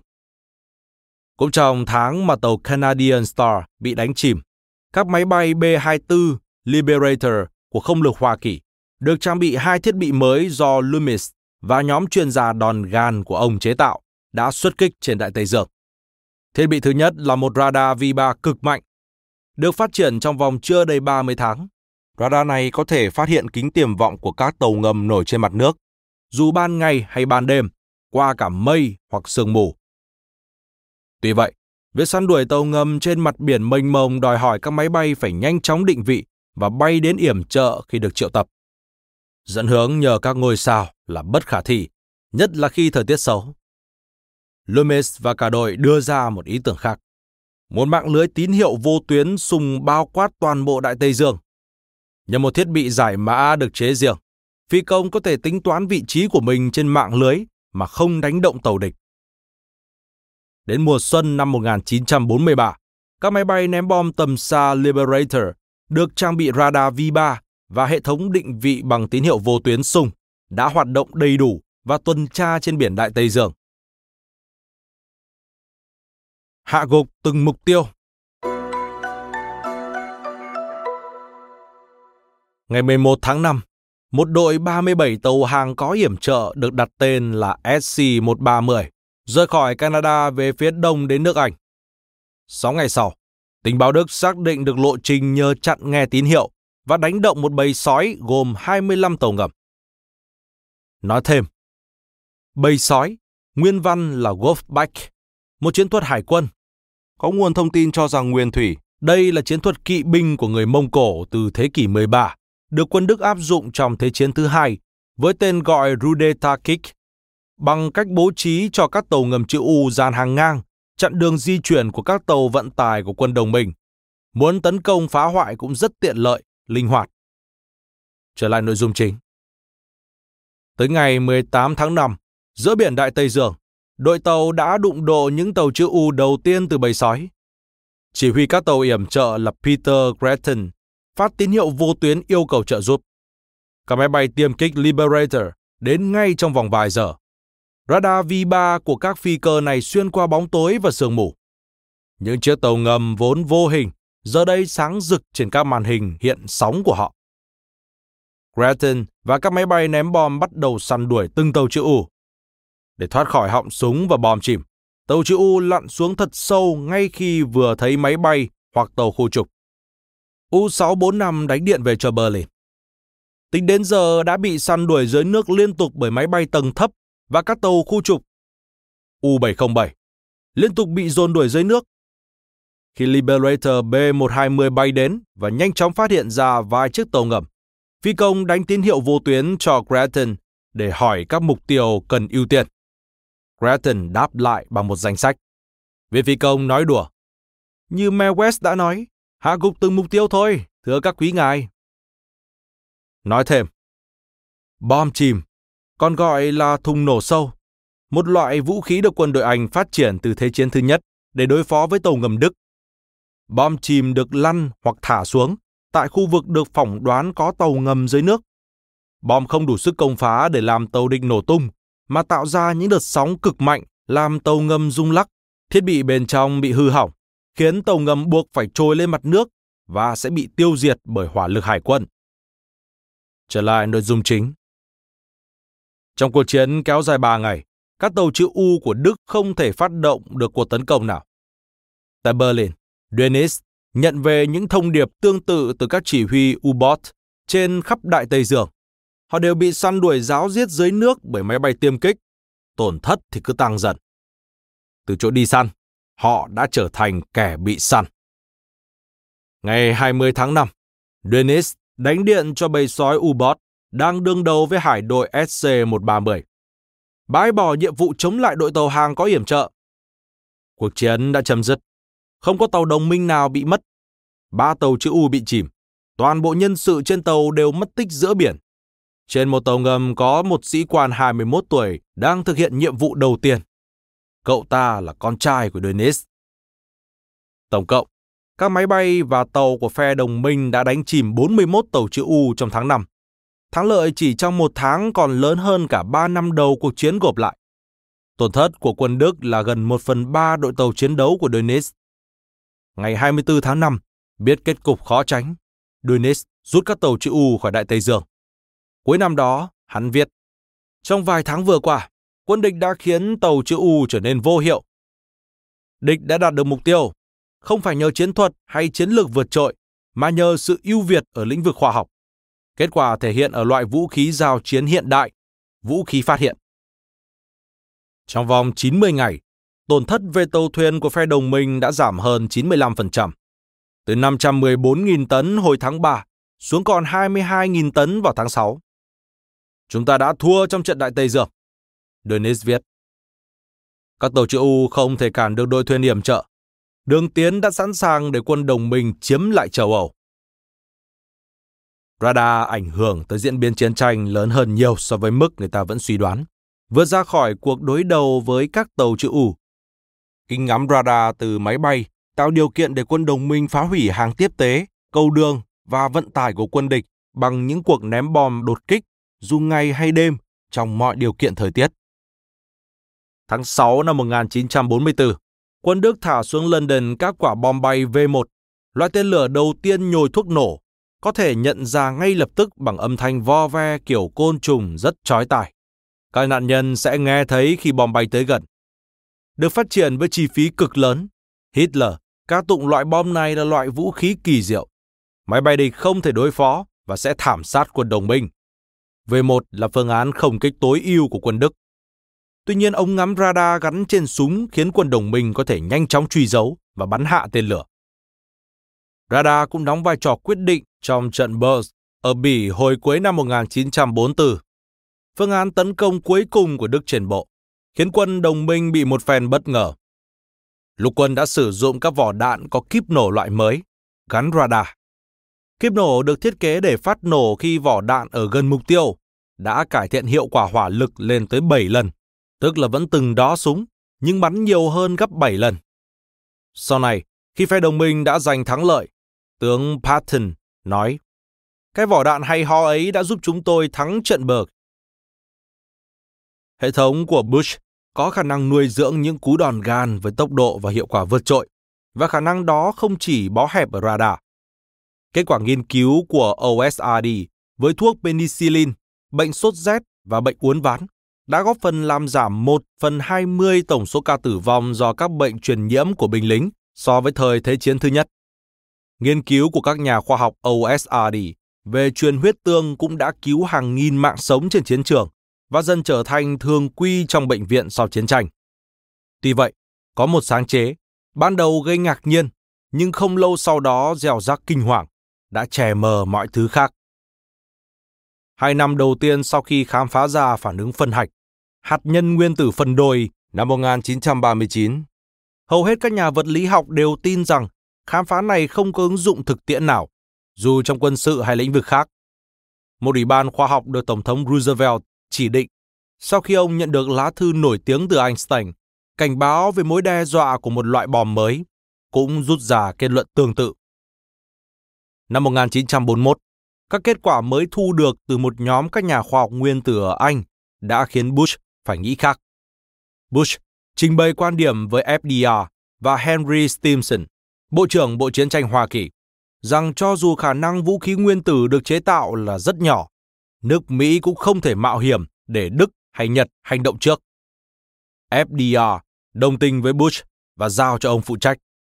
Bush khởi phát một chương trình nghiên cứu giáo diết, kêu gọi sự ủng hộ từ các lãnh đạo quân sự và chính trị, rồi giao lại chương trình này cho quân đội với tên gọi Dự án Manhattan. Ra đời 3 năm sau đó, bom nguyên tử không góp phần vào chiến thắng ở châu Âu. Vai trò của bom nguyên tử với việc kết thúc chiến tranh Thái Bình Dương vẫn còn gây tranh cãi đến tận ngày nay, sau 8 thập kỷ. Nhưng nếu nước Mỹ thất bại trong cuộc chạy đua đó, và cũng không có cách nào đoán trước xem liệu các cường quốc phe trục có cán đích đầu tiên hay không. Chẳng nghi ngờ gì, thế giới ngày này hẳn đã ở vào tình trạng đèn tối hơn nhiều. Nói thêm, phe trục còn được gọi là trục Rome, Berlin, Tokyo hay khối trục là từ để chỉ các quốc gia chiến đấu chống lại lực lượng đồng minh trong Thế chiến thứ hai. Tiền đồn vĩnh cửu Tháng 11 năm 1944, khi thắng lợi trước quân Đức đã ngày càng nắm chắc, FDR với Bush vào văn phòng của ông. FDR nói, tình hình khoa học sẽ như thế nào sau chiến tranh? Bush đáp, sẽ tự xẹp như bong bóng thôi. FDR nói tiếp, vậy chúng ta phải can thiệp thế nào? Bush trả lời, phải hành động thật nhanh mới được. Bush biết rằng nên khoa học ở nước Mỹ trước chiến tranh được hậu thuẫn rất eo uột và rằng quốc thái dân an trong tương lai quyết định ở chỗ phải đảo ngược tình trạng nghiên cứu cơ bản của Mỹ đang phụ thuộc vào các nước khác. Về sau Bush đã viết, chúng ta không thể trông cậy vào châu Âu đổ nát như một nguồn tri thức căn bản được nữa. Không lâu sau cuộc trao đổi đó, FDR gửi cho Bush một lá thư chính thức yêu cầu Bush phát thảo một kế hoạch quốc gia để hỗ trợ khoa học. FDR viết, không có lý do gì mà hệ thống do Bush tạo dựng trong chiến tranh lại không thể được khai thác một cách hữu dụng trong thời bình. Nhưng Bush không hề hay biết, FDA mắc bệnh tim rất nặng và có thể là ung thư di căn. Trong lá thư, FDA nhấn mạnh về nghiên cứu y khoa.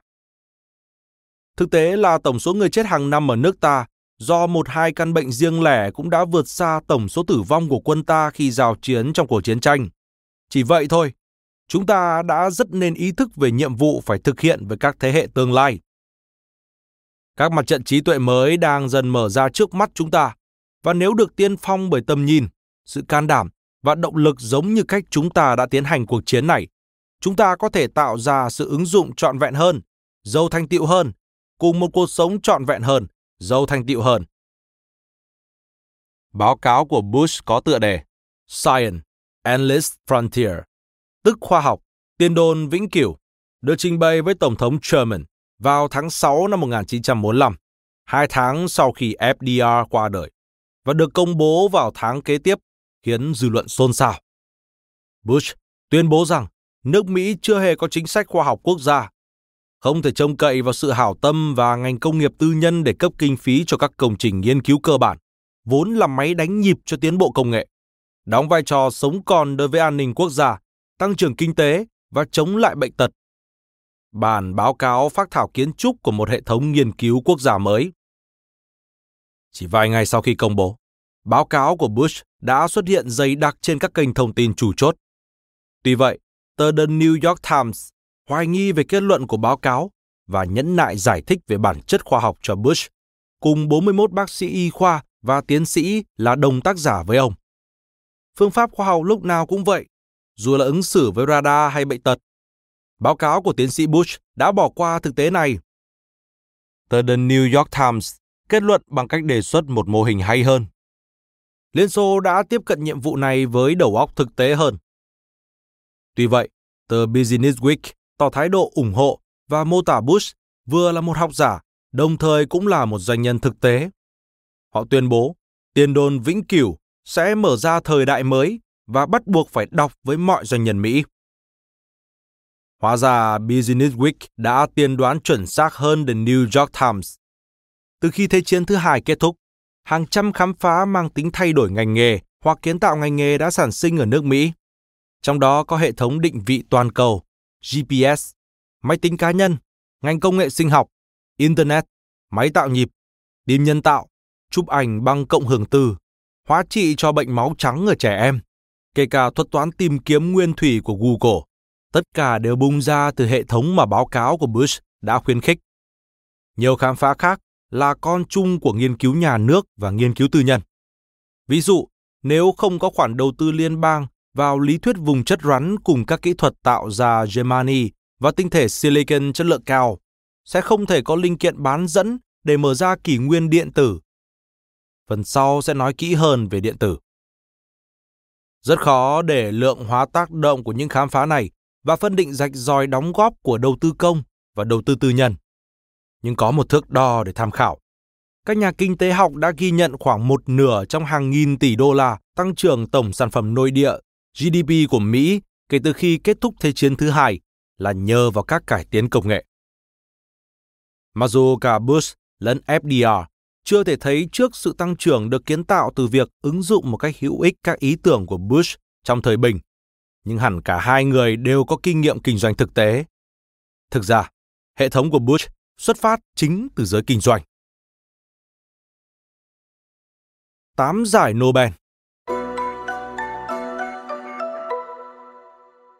Vannevar Bush đã giải cứu một tổ chức quy mô lớn, đang oan mình vì pha nhượng quyền thái quá trong một cơn khủng hoảng do thiếu năng lực cách tân. Tổ chức đó chính là quân đội Mỹ. Năm 1907, một tổ chức khác cũng lún sâu vào pha nhượng quyền và rơi vào khủng hoảng nặng nề vì lý do tương tự. 30 năm sau thời điểm Alexander Graham Bell và cha vợ của ông gây dựng công ty điện thoại Bell, sự tồn tại của công ty bị hoài nghi dữ dội. Công ty đối diện với tình trạng tài chính tụt dốc không phanh. Sự cạnh tranh ngày càng gay gắt từ hàng nghìn công ty điện thoại mới thành lập sau khi bằng sáng chế điện thoại của Bell hết hạn. Công chúng thì tức giận vì chất lượng của hệ thống điện thoại ngày càng xuống cấp. Các lãnh đạo của công ty chỉ chăm chăm vắt kiệt lợi nhuận từ giấy phép được cấp nhờ bằng sáng chế của Bell, vơ vét cho đầy túi tham. Ngoài ra chẳng được tích sự gì. Năm 1907, một tập đoàn ngân hàng do nhà tài phiệt JP Morgan đứng đầu đã chiếm quyền kiểm soát công ty, đổi tên thành AT&T và dẹp bỏ toàn bộ ba lãnh đạo cũ. Morgan bổ nhiệm Theodore Vell, 62 tuổi, vào vị trí giám đốc điều hành mới. Không lâu sau khi nhậm chức, Vell hứa hẹn rằng chẳng bao lâu nữa người Mỹ sẽ có thể gọi cho bất kỳ ai ở bất cứ nơi đâu trên đất nước, từ New York đến San Francisco. Chẳng có nhiều thành viên trong nội bộ AT&T tin lời Vell. Ngay cả những cuộc điện thoại với khoảng cách chỉ bằng một phần mấy chừng đó cũng hiếm khi suôn sẻ. Tín hiệu điện cứ giảm dần khi chạy trên đường dây mà không ai lý giải nổi tại sao. Điện tử, electron, mới được khám phá trước đó 10 năm, còn cơ học lượng tử, lý thuyết nắm giữ toàn bộ câu trả lời cho vấn đề, thì 20 năm sau mới được tìm ra. Mục tiêu của Bell đòi hỏi những công nghệ chưa hề tồn tại, dựa trên một nền tảng khoa học vẫn chưa ai biết tới. Vèo thuyết phục ban giám đốc mới rằng muốn giải quyết những vấn đề này, công ty cần tạo ra một nhóm biệt lập để chăm chút cho việc nghiên cứu nền tảng. Cũng như Bush, Vèo quá hiểu nhu cầu phải tách riêng và che chở cho những ý tưởng cực đoan. Nhu cầu phải có một ban đòn gan, được cầm trịch bởi những kẻ gan dở, thoải mái khám phá những điều kỳ dị. Vèo giao quyền phụ trách cho Frank Jewett, một nhà vật lý học từ MIT. Trong vài năm sau đó, nhóm của Jewett tập trung vào nghiên cứu khoa học và cuối cùng đã giải quyết được vấn đề tín hiệu suy yếu. Họ sáng chế ra đường ống chân không, bộ khuếch đại âm thanh đầu tiên trên thế giới, là tiền thân của mọi thiết bị điện tử hiện đại. Chưa đầy 8 năm kể từ khi Ver nắm quyền, ngày 25 tháng 1 năm 1915, hàng trăm người tề tiệu về phòng hội thảo của Bell trên tầng 15 ở New York. Alexander Graham Bell được thuyết phục để xuất đầu lộ diện sau khi đã nghỉ hưu. Ông gọi một cú điện thoại cho Thomas Watson ở San Francisco. Đã 39 năm kể từ cuộc hội thoại qua đường dây truyền dẫn mà họ thực hiện giữa hai tòa nhà ở Boston. Watson nhấc máy. Ông Watson, qua đây, tôi cần ông giúp. Bell nói. Lần này phải mất một tuần tôi mới đến chỗ ngài được. Watson đáp. Trong vòng 50 năm tiếp theo, tổ chức của Ver, cuối cùng được gọi là phòng thí nghiệm điện thoại Bell hay Bell Labs, đã sản xuất linh kiện bán dẫn, pin mặt trời, cảm biến CCD, dùng trong mọi máy ảnh kỹ thuật số. laser hoạt động liên tục đầu tiên, tức diode laser, hệ điều hành Unix, ngôn ngữ lập trình C và đạt được 8 giải Nobel. Bell đã tạo ra phòng nghiên cứu công nghiệp thành công nhất trong lịch sử, còn AT&T đã dần phát triển thành tập đoàn lớn nhất nước Mỹ. Frank Jewett là truyền nhân của Bell và là chủ tịch của Bell Labs. Sau này, Jewett gặp Bush lần đầu tiên khi hai người cùng tham gia chế tạo thiết bị phát hiện tàu ngầm cho hải quân trong Thế chiến thứ nhất. Trong ba thập niên tiếp theo, Jewett trở thành bạn thân và người hướng dẫn cho Bush. Thời Thế chiến thứ hai, Bush đã chọn Jewett là một trong năm thành viên hạt nhân cho đội của mình. Nhiều nguyên tắc Bush áp dụng trong thời chiến chính là những gì Ver và Jewett áp dụng trước hết tại Bell Labs. Bush đã thay đổi bộ mặt nghiên cứu quốc gia của Mỹ hệt như cách Ver đã thay đổi bộ mặt nghiên cứu ở tập đoàn. Cả hai đều nhận ra rằng những ý tưởng lớn, những đột phá đủ sức thay đổi tiến trình khoa học, kinh doanh và lịch sử sẽ thất bại nhiều lần trước khi có thể thành công. Những ý tưởng ấy đôi lúc sống sót nhờ vào mãnh lực của kỹ năng tuyệt đỉnh và cá tính phi thường, đôi khi lại tồn tại nhờ vận may thuần túy. Nói cách khác, những đột phá biến đổi thế giới chúng ta đang sống chào đời từ cuộc hôn phối giữa thiên tài và sự cầu may. Phép màu của Bush và Vell nằm ở chỗ họ tìm ra cách uốn nắn sao cho thứ mãnh lực tạo ra từ sự kết hợp giữa thiên tài và sự cầu may trở nên hữu ích chứ không gây hại cho họ. Số đỏ chính là phần dư lại từ cách kết hợp này. Giờ chúng ta hãy cùng quan sát kỹ hơn phép màu ấy. Mời bạn xem ảnh Vannevar Bush, James Conant, Carl Compton và Alfred Loomis tại UC Berkeley năm 1940 đưa đến kèm trên ứng dụng. Các nguyên tắc Bush, Vell Trên đời tồn tại một bí ẩn bao trùm lên hình mẫu của một thiên tài, doanh nhân đã gây dựng cả một đế chế trường tồn, với nền móng là những sáng kiến và sáng chế của anh ta. Trong vài chương tới, chúng ta sẽ khám phá bí ẩn này cùng thứ cạm bẫy mà nó đã tạo ra. Nhưng những người thực sự thành công, những người tạo ra vận may lại nắm giữ vai trò khiêm tốn hơn thế.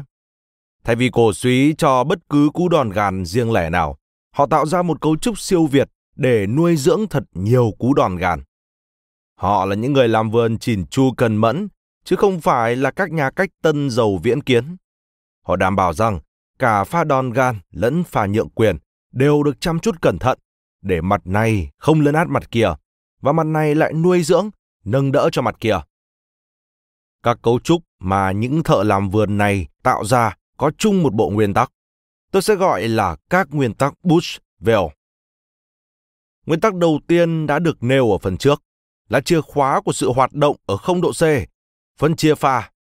Các nhóm riêng chuyên trách đòn gàn và chuyên trách nhượng quyền và tạo ra trạng thái cân bằng động, đảm bảo là các dự án và phản hồi lưu thông dễ dàng, thuận lợi giữa hai nhóm. Tách riêng trong khi vẫn gắn kết với nhau. 1. Phân chia pha Tách riêng nghệ sĩ và chiến sĩ Những người đảm trách phát triển những ý tưởng rủi ro cao ở giai đoạn sơ khởi, gọi là các nghệ sĩ, cần phải được che chở khỏi các chiến sĩ. Biệt danh của những người phụ trách phần đã thành công, tăng trưởng ổn định trong tổ chức. Các dự án ở giai đoạn sơ khởi rất mỏng mảnh dễ vỡ. Mặc dù các sĩ quan quân đội rất thèm khát vũ khí mới sau khi nghiên cứu đó đã tự chứng tỏ được hiệu quả một cách hùng hồn trên thực địa, Bush viết, họ lại gạt bỏ bất cứ thứ vũ khí nào vẫn còn trong trứng nước, như họ đã đối xử với radar, với xe tải DUKW, với gần như mọi sáng chế ở giai đoạn sơ khởi, những thứ luôn xuất hiện với mụn nhọt chi chít. Không có một cái kén thật mạnh để bảo vệ những ý tưởng ở giai đoạn sơ khởi đó. Chúng sẽ bị loại bỏ bị chôn vùi như những gì đã xảy ra với khám phá non nớt của Young và Taylor về radar vậy. Lãnh đạo của các pha nhượng quyền cực mạnh trong mọi ngành nghề, mọi lĩnh vực vẫn có thói quen gạt đi những dự án giai đoạn sơ khởi bằng cách soi mói vào những mụn nhọt xấu xí của chúng. Động cơ phía sau thái độ này sẽ được thảo luận sâu hơn ở phần 2. Các công ty dược từ chối ý tưởng chữa bệnh ung thư bằng cách chặn cung cấp máu cho khối u. Các mạch máu bao bọc các khối u bị loại bỏ như những khối viêm bất phù hợp. Những xưởng phim lớn bỏ qua ý tưởng về một gián điệp người Anh bảnh bao, quyến rũ, luôn đóng vai trò anh hùng cứu thế. Mụn nhọt ở đây bao gồm cả kịch bản, trong đó nhân vật phản diện trung tâm là một con khỉ. Họ cũng lắc đầu với một kịch bản có tựa đề là The Adventures of Luke Starkiller. Tạm dịch, cuộc phiêu lưu của Luke, sát thủ các vì sao, với cốt truyện không thể hiểu nổi và nhân vật chính tên là Mace Windy, tạm dịch là gậy gió, khiến người ta nghĩ đến một siêu anh hùng kiểu chém gió. Như chúng ta sẽ thấy sau này, cả hai lĩnh vực kể trên đều đã tự phát triển một cấu trúc để giải cứu và nuôi dưỡng các cú đòn gàn, bất chấp sự thống trị của đa số quyền lực. Mụn nhọt đã được nhổ đi, khóa chặt nguồn cung máu tới các khối u, liệu pháp chặn sinh mạch, ức chế hình thành mạch máu là một trong những thành tiệu đột phá vĩ đại nhất trong điều trị ung thư suốt hai thập niên vừa qua. Dược phẩm đầu tiên thuộc loại này, tên là Avastin, đã mang về doanh thu thường niên là 7 tỷ đô la. Hai dự án phim kỳ quặc kia đã trở thành thương hiệu phim thành công nhất mọi thời. James Bond, Điệp viên 007 và Star Wars, chiến tranh giữa các vì sao. Mục tiêu của việc phân chia pha chính là tạo ra một vườn ươm cho các cú đòn gàn. Vườn ươm này sẽ bảo vệ các dự án còn trong trứng nước. Ở đây, những người chăm sóc sẽ tạo ra một môi trường che chở, bao bọc để các dự án đó có thể lớn lên, phát triển và rũ sạch mụn nhọt. Chỉnh công cụ phù hợp với từng pha. Tách riêng hai nhóm đòn gàn và nhượng quyền thôi là chưa đủ. Vẽ một ô trên sơ đồ tổ chức và thuê một tòa nhà mới thì dễ như ăn cháo. Danh sách các công ty thất bại, dù sở hữu những phòng nghiên cứu bóng bẩy, tinh tươm, dài như sớ táo quân. Sự phân chia pha thực sự đòi hỏi phải bố trí cơ sở tùy theo nhu cầu cụ thể. Các hệ thống riêng biệt phải được điều chỉnh cho phù hợp với nhu cầu của từng pha. Bush cách ly nhóm nghiên cứu chế tạo radar cho một tòa nhà văn phòng vô danh tại MIT. Như tôi đã kể ở phần trước, ông nhận ra rằng phong cách tổ chức chặt chẽ trong quân đội không có lợi để các nhà khoa học khám phá những thứ kỳ quặc, cũng như một tổ chức tốt cho nghiên cứu khoa học sẽ không phù hợp với tổ chức chiến đấu trên chiến trường. Vel cách ly nhóm nghiên cứu chế tạo công nghệ điện thoại đường dài trong một văn phòng ở vùng hạ Manhattan. Cũng như Bush, Vel điều chỉnh các hệ thống. Ông tránh cách giao việc cứng nhắc kiểu công ty điện thoại và thiên về phong cách tương tự nhưng thoải mái, buông lỏng hơn. Hàng thập kỷ trước, bằng trực giác, cả Bush và Vell đều thấu hiểu những điều mà ngày nay chúng ta đã phát hiện đi phát hiện lại rất nhiều lần. Các hệ thống tối ưu hiệu suất như Six Sigma hay quản lý chất lượng toàn diện TQM có thể hỗ trợ cho các dự án theo và nhượng quyền, nhưng sẽ bóp nghẹt các nghệ sĩ. Chẳng hạn, khi 3M, nhà sáng chế giấy ghi nhớ Post-it và băng dính Scotch, đưa về một thầy tế Six Sigma cao đạo để làm CEO mới vào năm 2000. Năng lực cách tân của công ty xa sút hẳn, và công ty vẫn còn xa sút rất lâu sau khi ông này rời đi và vị CEO kế nhiệm nới lỏng hệ thống kể trên. Vị CEO mới mô tả hệ thống quản lý hiệu suất là sai lầm. Làm sao có thể nói kiểu tôi đang bị tụt hậu về sáng chế, nên tôi sẽ lên lịch để thứ tư ra được 3 sáng kiến, thứ sáu được hai sáng kiến. Asfry là nhà sáng chế của Post-it, hiện đã nghỉ hưu. Ông nói rằng nếu áp dụng cách tiếp cận mới, sáng kiến của ông sẽ không thể ra đời nổi. Nói vậy không có nghĩa là các hệ thống quản lý hiệu quả sẽ chẳng có chốn dùng thần. Các mục tiêu theo kiểu lãng đáng và những dịp thỏa sức mộng mơ sẽ có lợi cho nghệ sĩ, nhưng sẽ làm hại đến sự cố kết của một đội quân. 2. Cân bằng động Yêu quý nghệ sĩ và chiến sĩ như nhau. Duy trì sự cân bằng sao cho không pha nào lớn át pha nào, đòi hỏi một điều nghe chừng xến sẩm, nhưng lại rất thực tế và thường bị coi nhẹ.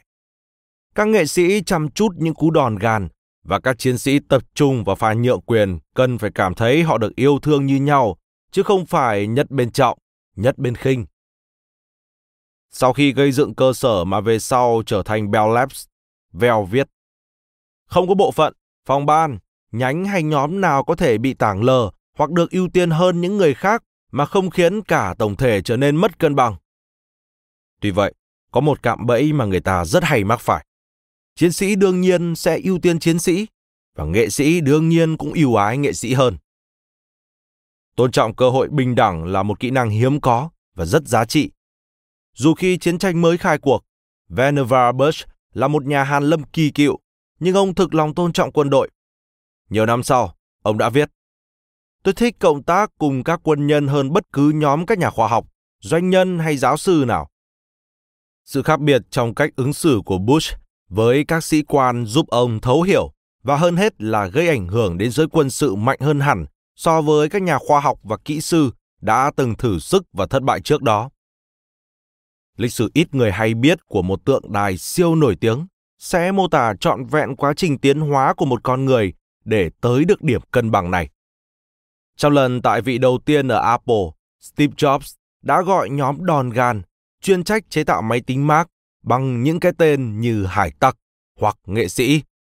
Tất nhiên, ông cũng tự coi mình là một hải tặc nghệ sĩ 100%.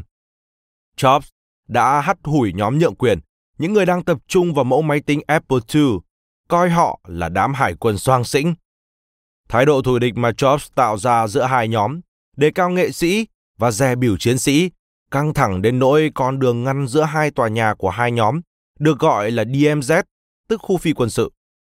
Mối thù nghịch ấy tổn hại cho cả hai sản phẩm. Khi đó, Steve Wozniak, đồng sáng lập Apple với Jobs, đang tập trung vào chế tạo Apple II đã quyết định bỏ đi, kéo theo nhiều nhân sự quan trọng. Mark lên kệ và thất bại về thương mại. Apple đối mặt với những áp lực tài chính dữ dội. Jobs bị hất cẳng và John Sculley lên nắm quyền. Cuối cùng đã giải cứu thành công máy Mac và tái thiết sự ổn định tài chính cho Apple. 12 năm sau, Steve Jobs quay trở lại và lần này ông đã biết cách yêu thương cả nghệ sĩ, tức ờ, Johnny Ive, và chiến sĩ Tim Cook như nhau. Mặc dù tôn trọng cơ hội bình đẳng là một kỹ năng hiếm gặp, nhưng có công mài sắt ắt có ngày nên kim. Chủ đề này sẽ được bàn thêm ở chương 5.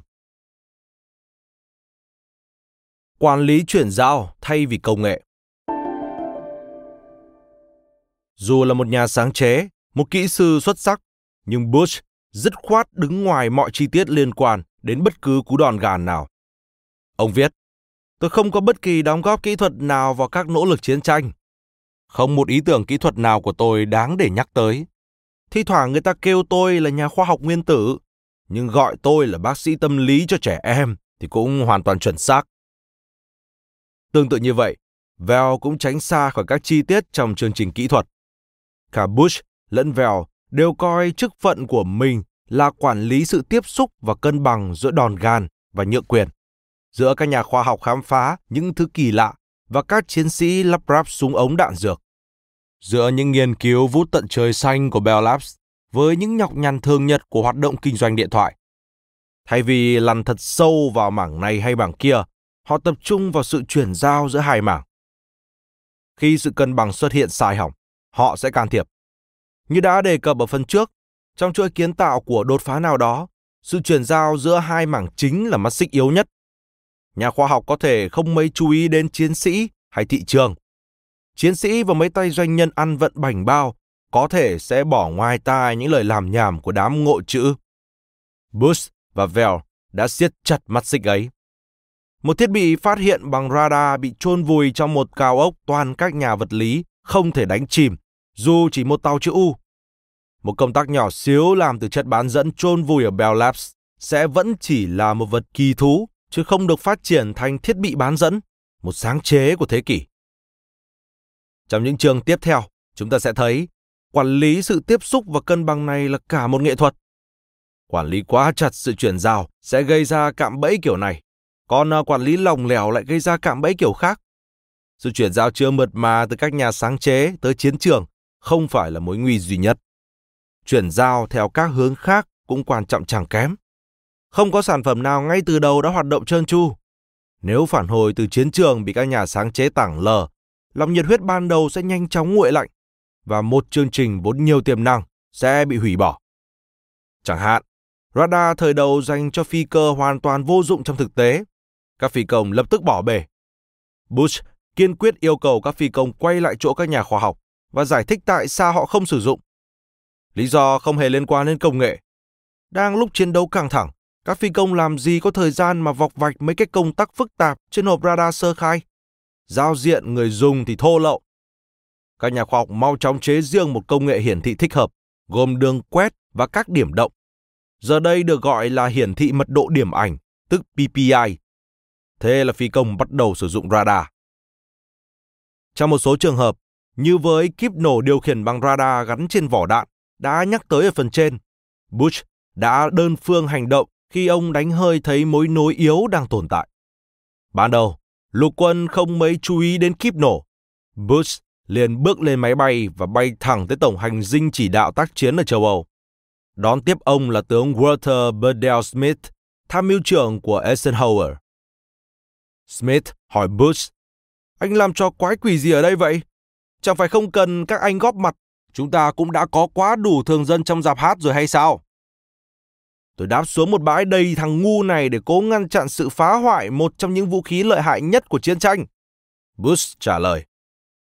Bush cho biết, sau vài lời trao đổi này, hai người đã lập tức trở nên rất tâm đầu ý hợp. Những lần khác, Bush làm việc chặt chẽ với Henry Stimson, Bộ trưởng Bộ Chiến tranh của FDR. Khi các tướng lĩnh còn nguây nguẩy không muốn đụng đến radar, Bush gọi cho Stimson. Stimson liền bay trên một phi cơ thử nghiệm được trang bị công nghệ mới này và quan sát trong khi radar nhanh chóng nhắm vào mục tiêu ở xa. Ngay hôm sau, tổng tư lệnh của cả lục quân và không quân đều thấy những lời nhắn giống hệt nhau trên bàn làm việc. Tôi đã thấy thiết bị radar mới, tại sao anh lại chưa thấy nhỉ? Chìa khóa của trạng thái cân bằng động này và cả khả năng nói chuyện thoải mái với các vị tướng lĩnh của Bush được hỗ trợ từ trên cao xuống.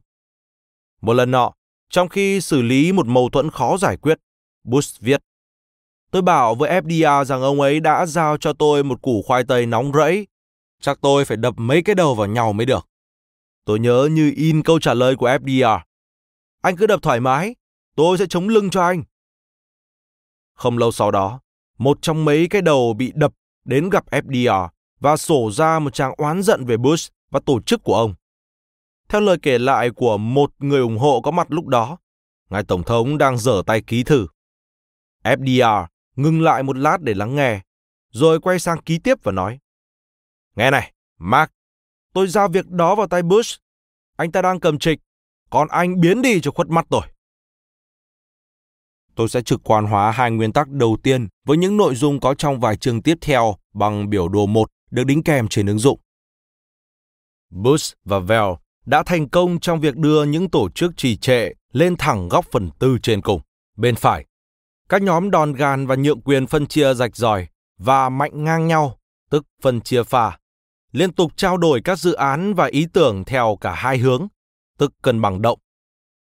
Thế nhưng, nhiều công ty, nhất là khi đối diện với khủng hoảng, luôn tìm cách luật hóa sự sáng tạo và cách tân ở khắp mọi nơi. CEO phải đồng thời là CIO, giám đốc cách tân. Cách làm này thường chỉ dẫn tới tình trạng hỗn độn, tức rơi vào góc phần tư trên cùng, bên trái. Không phải mọi công ty điện thoại đều phải là nhà cách tân hàng đầu. Đôi khi chúng ta chỉ cần họ nhấc máy lên nghe điện thoại là được. Thế nhưng, cạm bẫy phổ biến nhất chính là lao thẳng vào góc phần tư dưới cùng, bên phải. Như phần trước đã nhắc tới, các nhà lãnh đạo tự hào vẽ ra một ô trên mô hình tổ chức tập đoàn, thuê một tòa nhà mới, treo một cái bảng hiệu, quảng cáo một phòng nghiên cứu mới cong. Từ chương 3 đến chương 5, chúng ta sẽ tìm hiểu tại sao cách làm đó thường xuyên chuốc về thất bại và làm thế nào để quay về đúng đường, đi tới góc phần tư trên cùng bên phải. Nhưng trước hết, chúng ta cần phải tìm hiểu thêm một chút về bản chất của các cú đòn gàn. Tại sao đòn gàn lại cần được che chắn cẩn thận? Tại sao đòn gàn lại mong manh dễ vỡ đến thế? Cảm ơn các bạn vì đã lắng nghe podcast Thư viện Sách Nói. Podcast này được sản xuất bởi Phonos, ứng dụng âm thanh số và sách nói có bản quyền dành cho người Việt. Hẹn gặp lại các bạn ở những tập tiếp theo.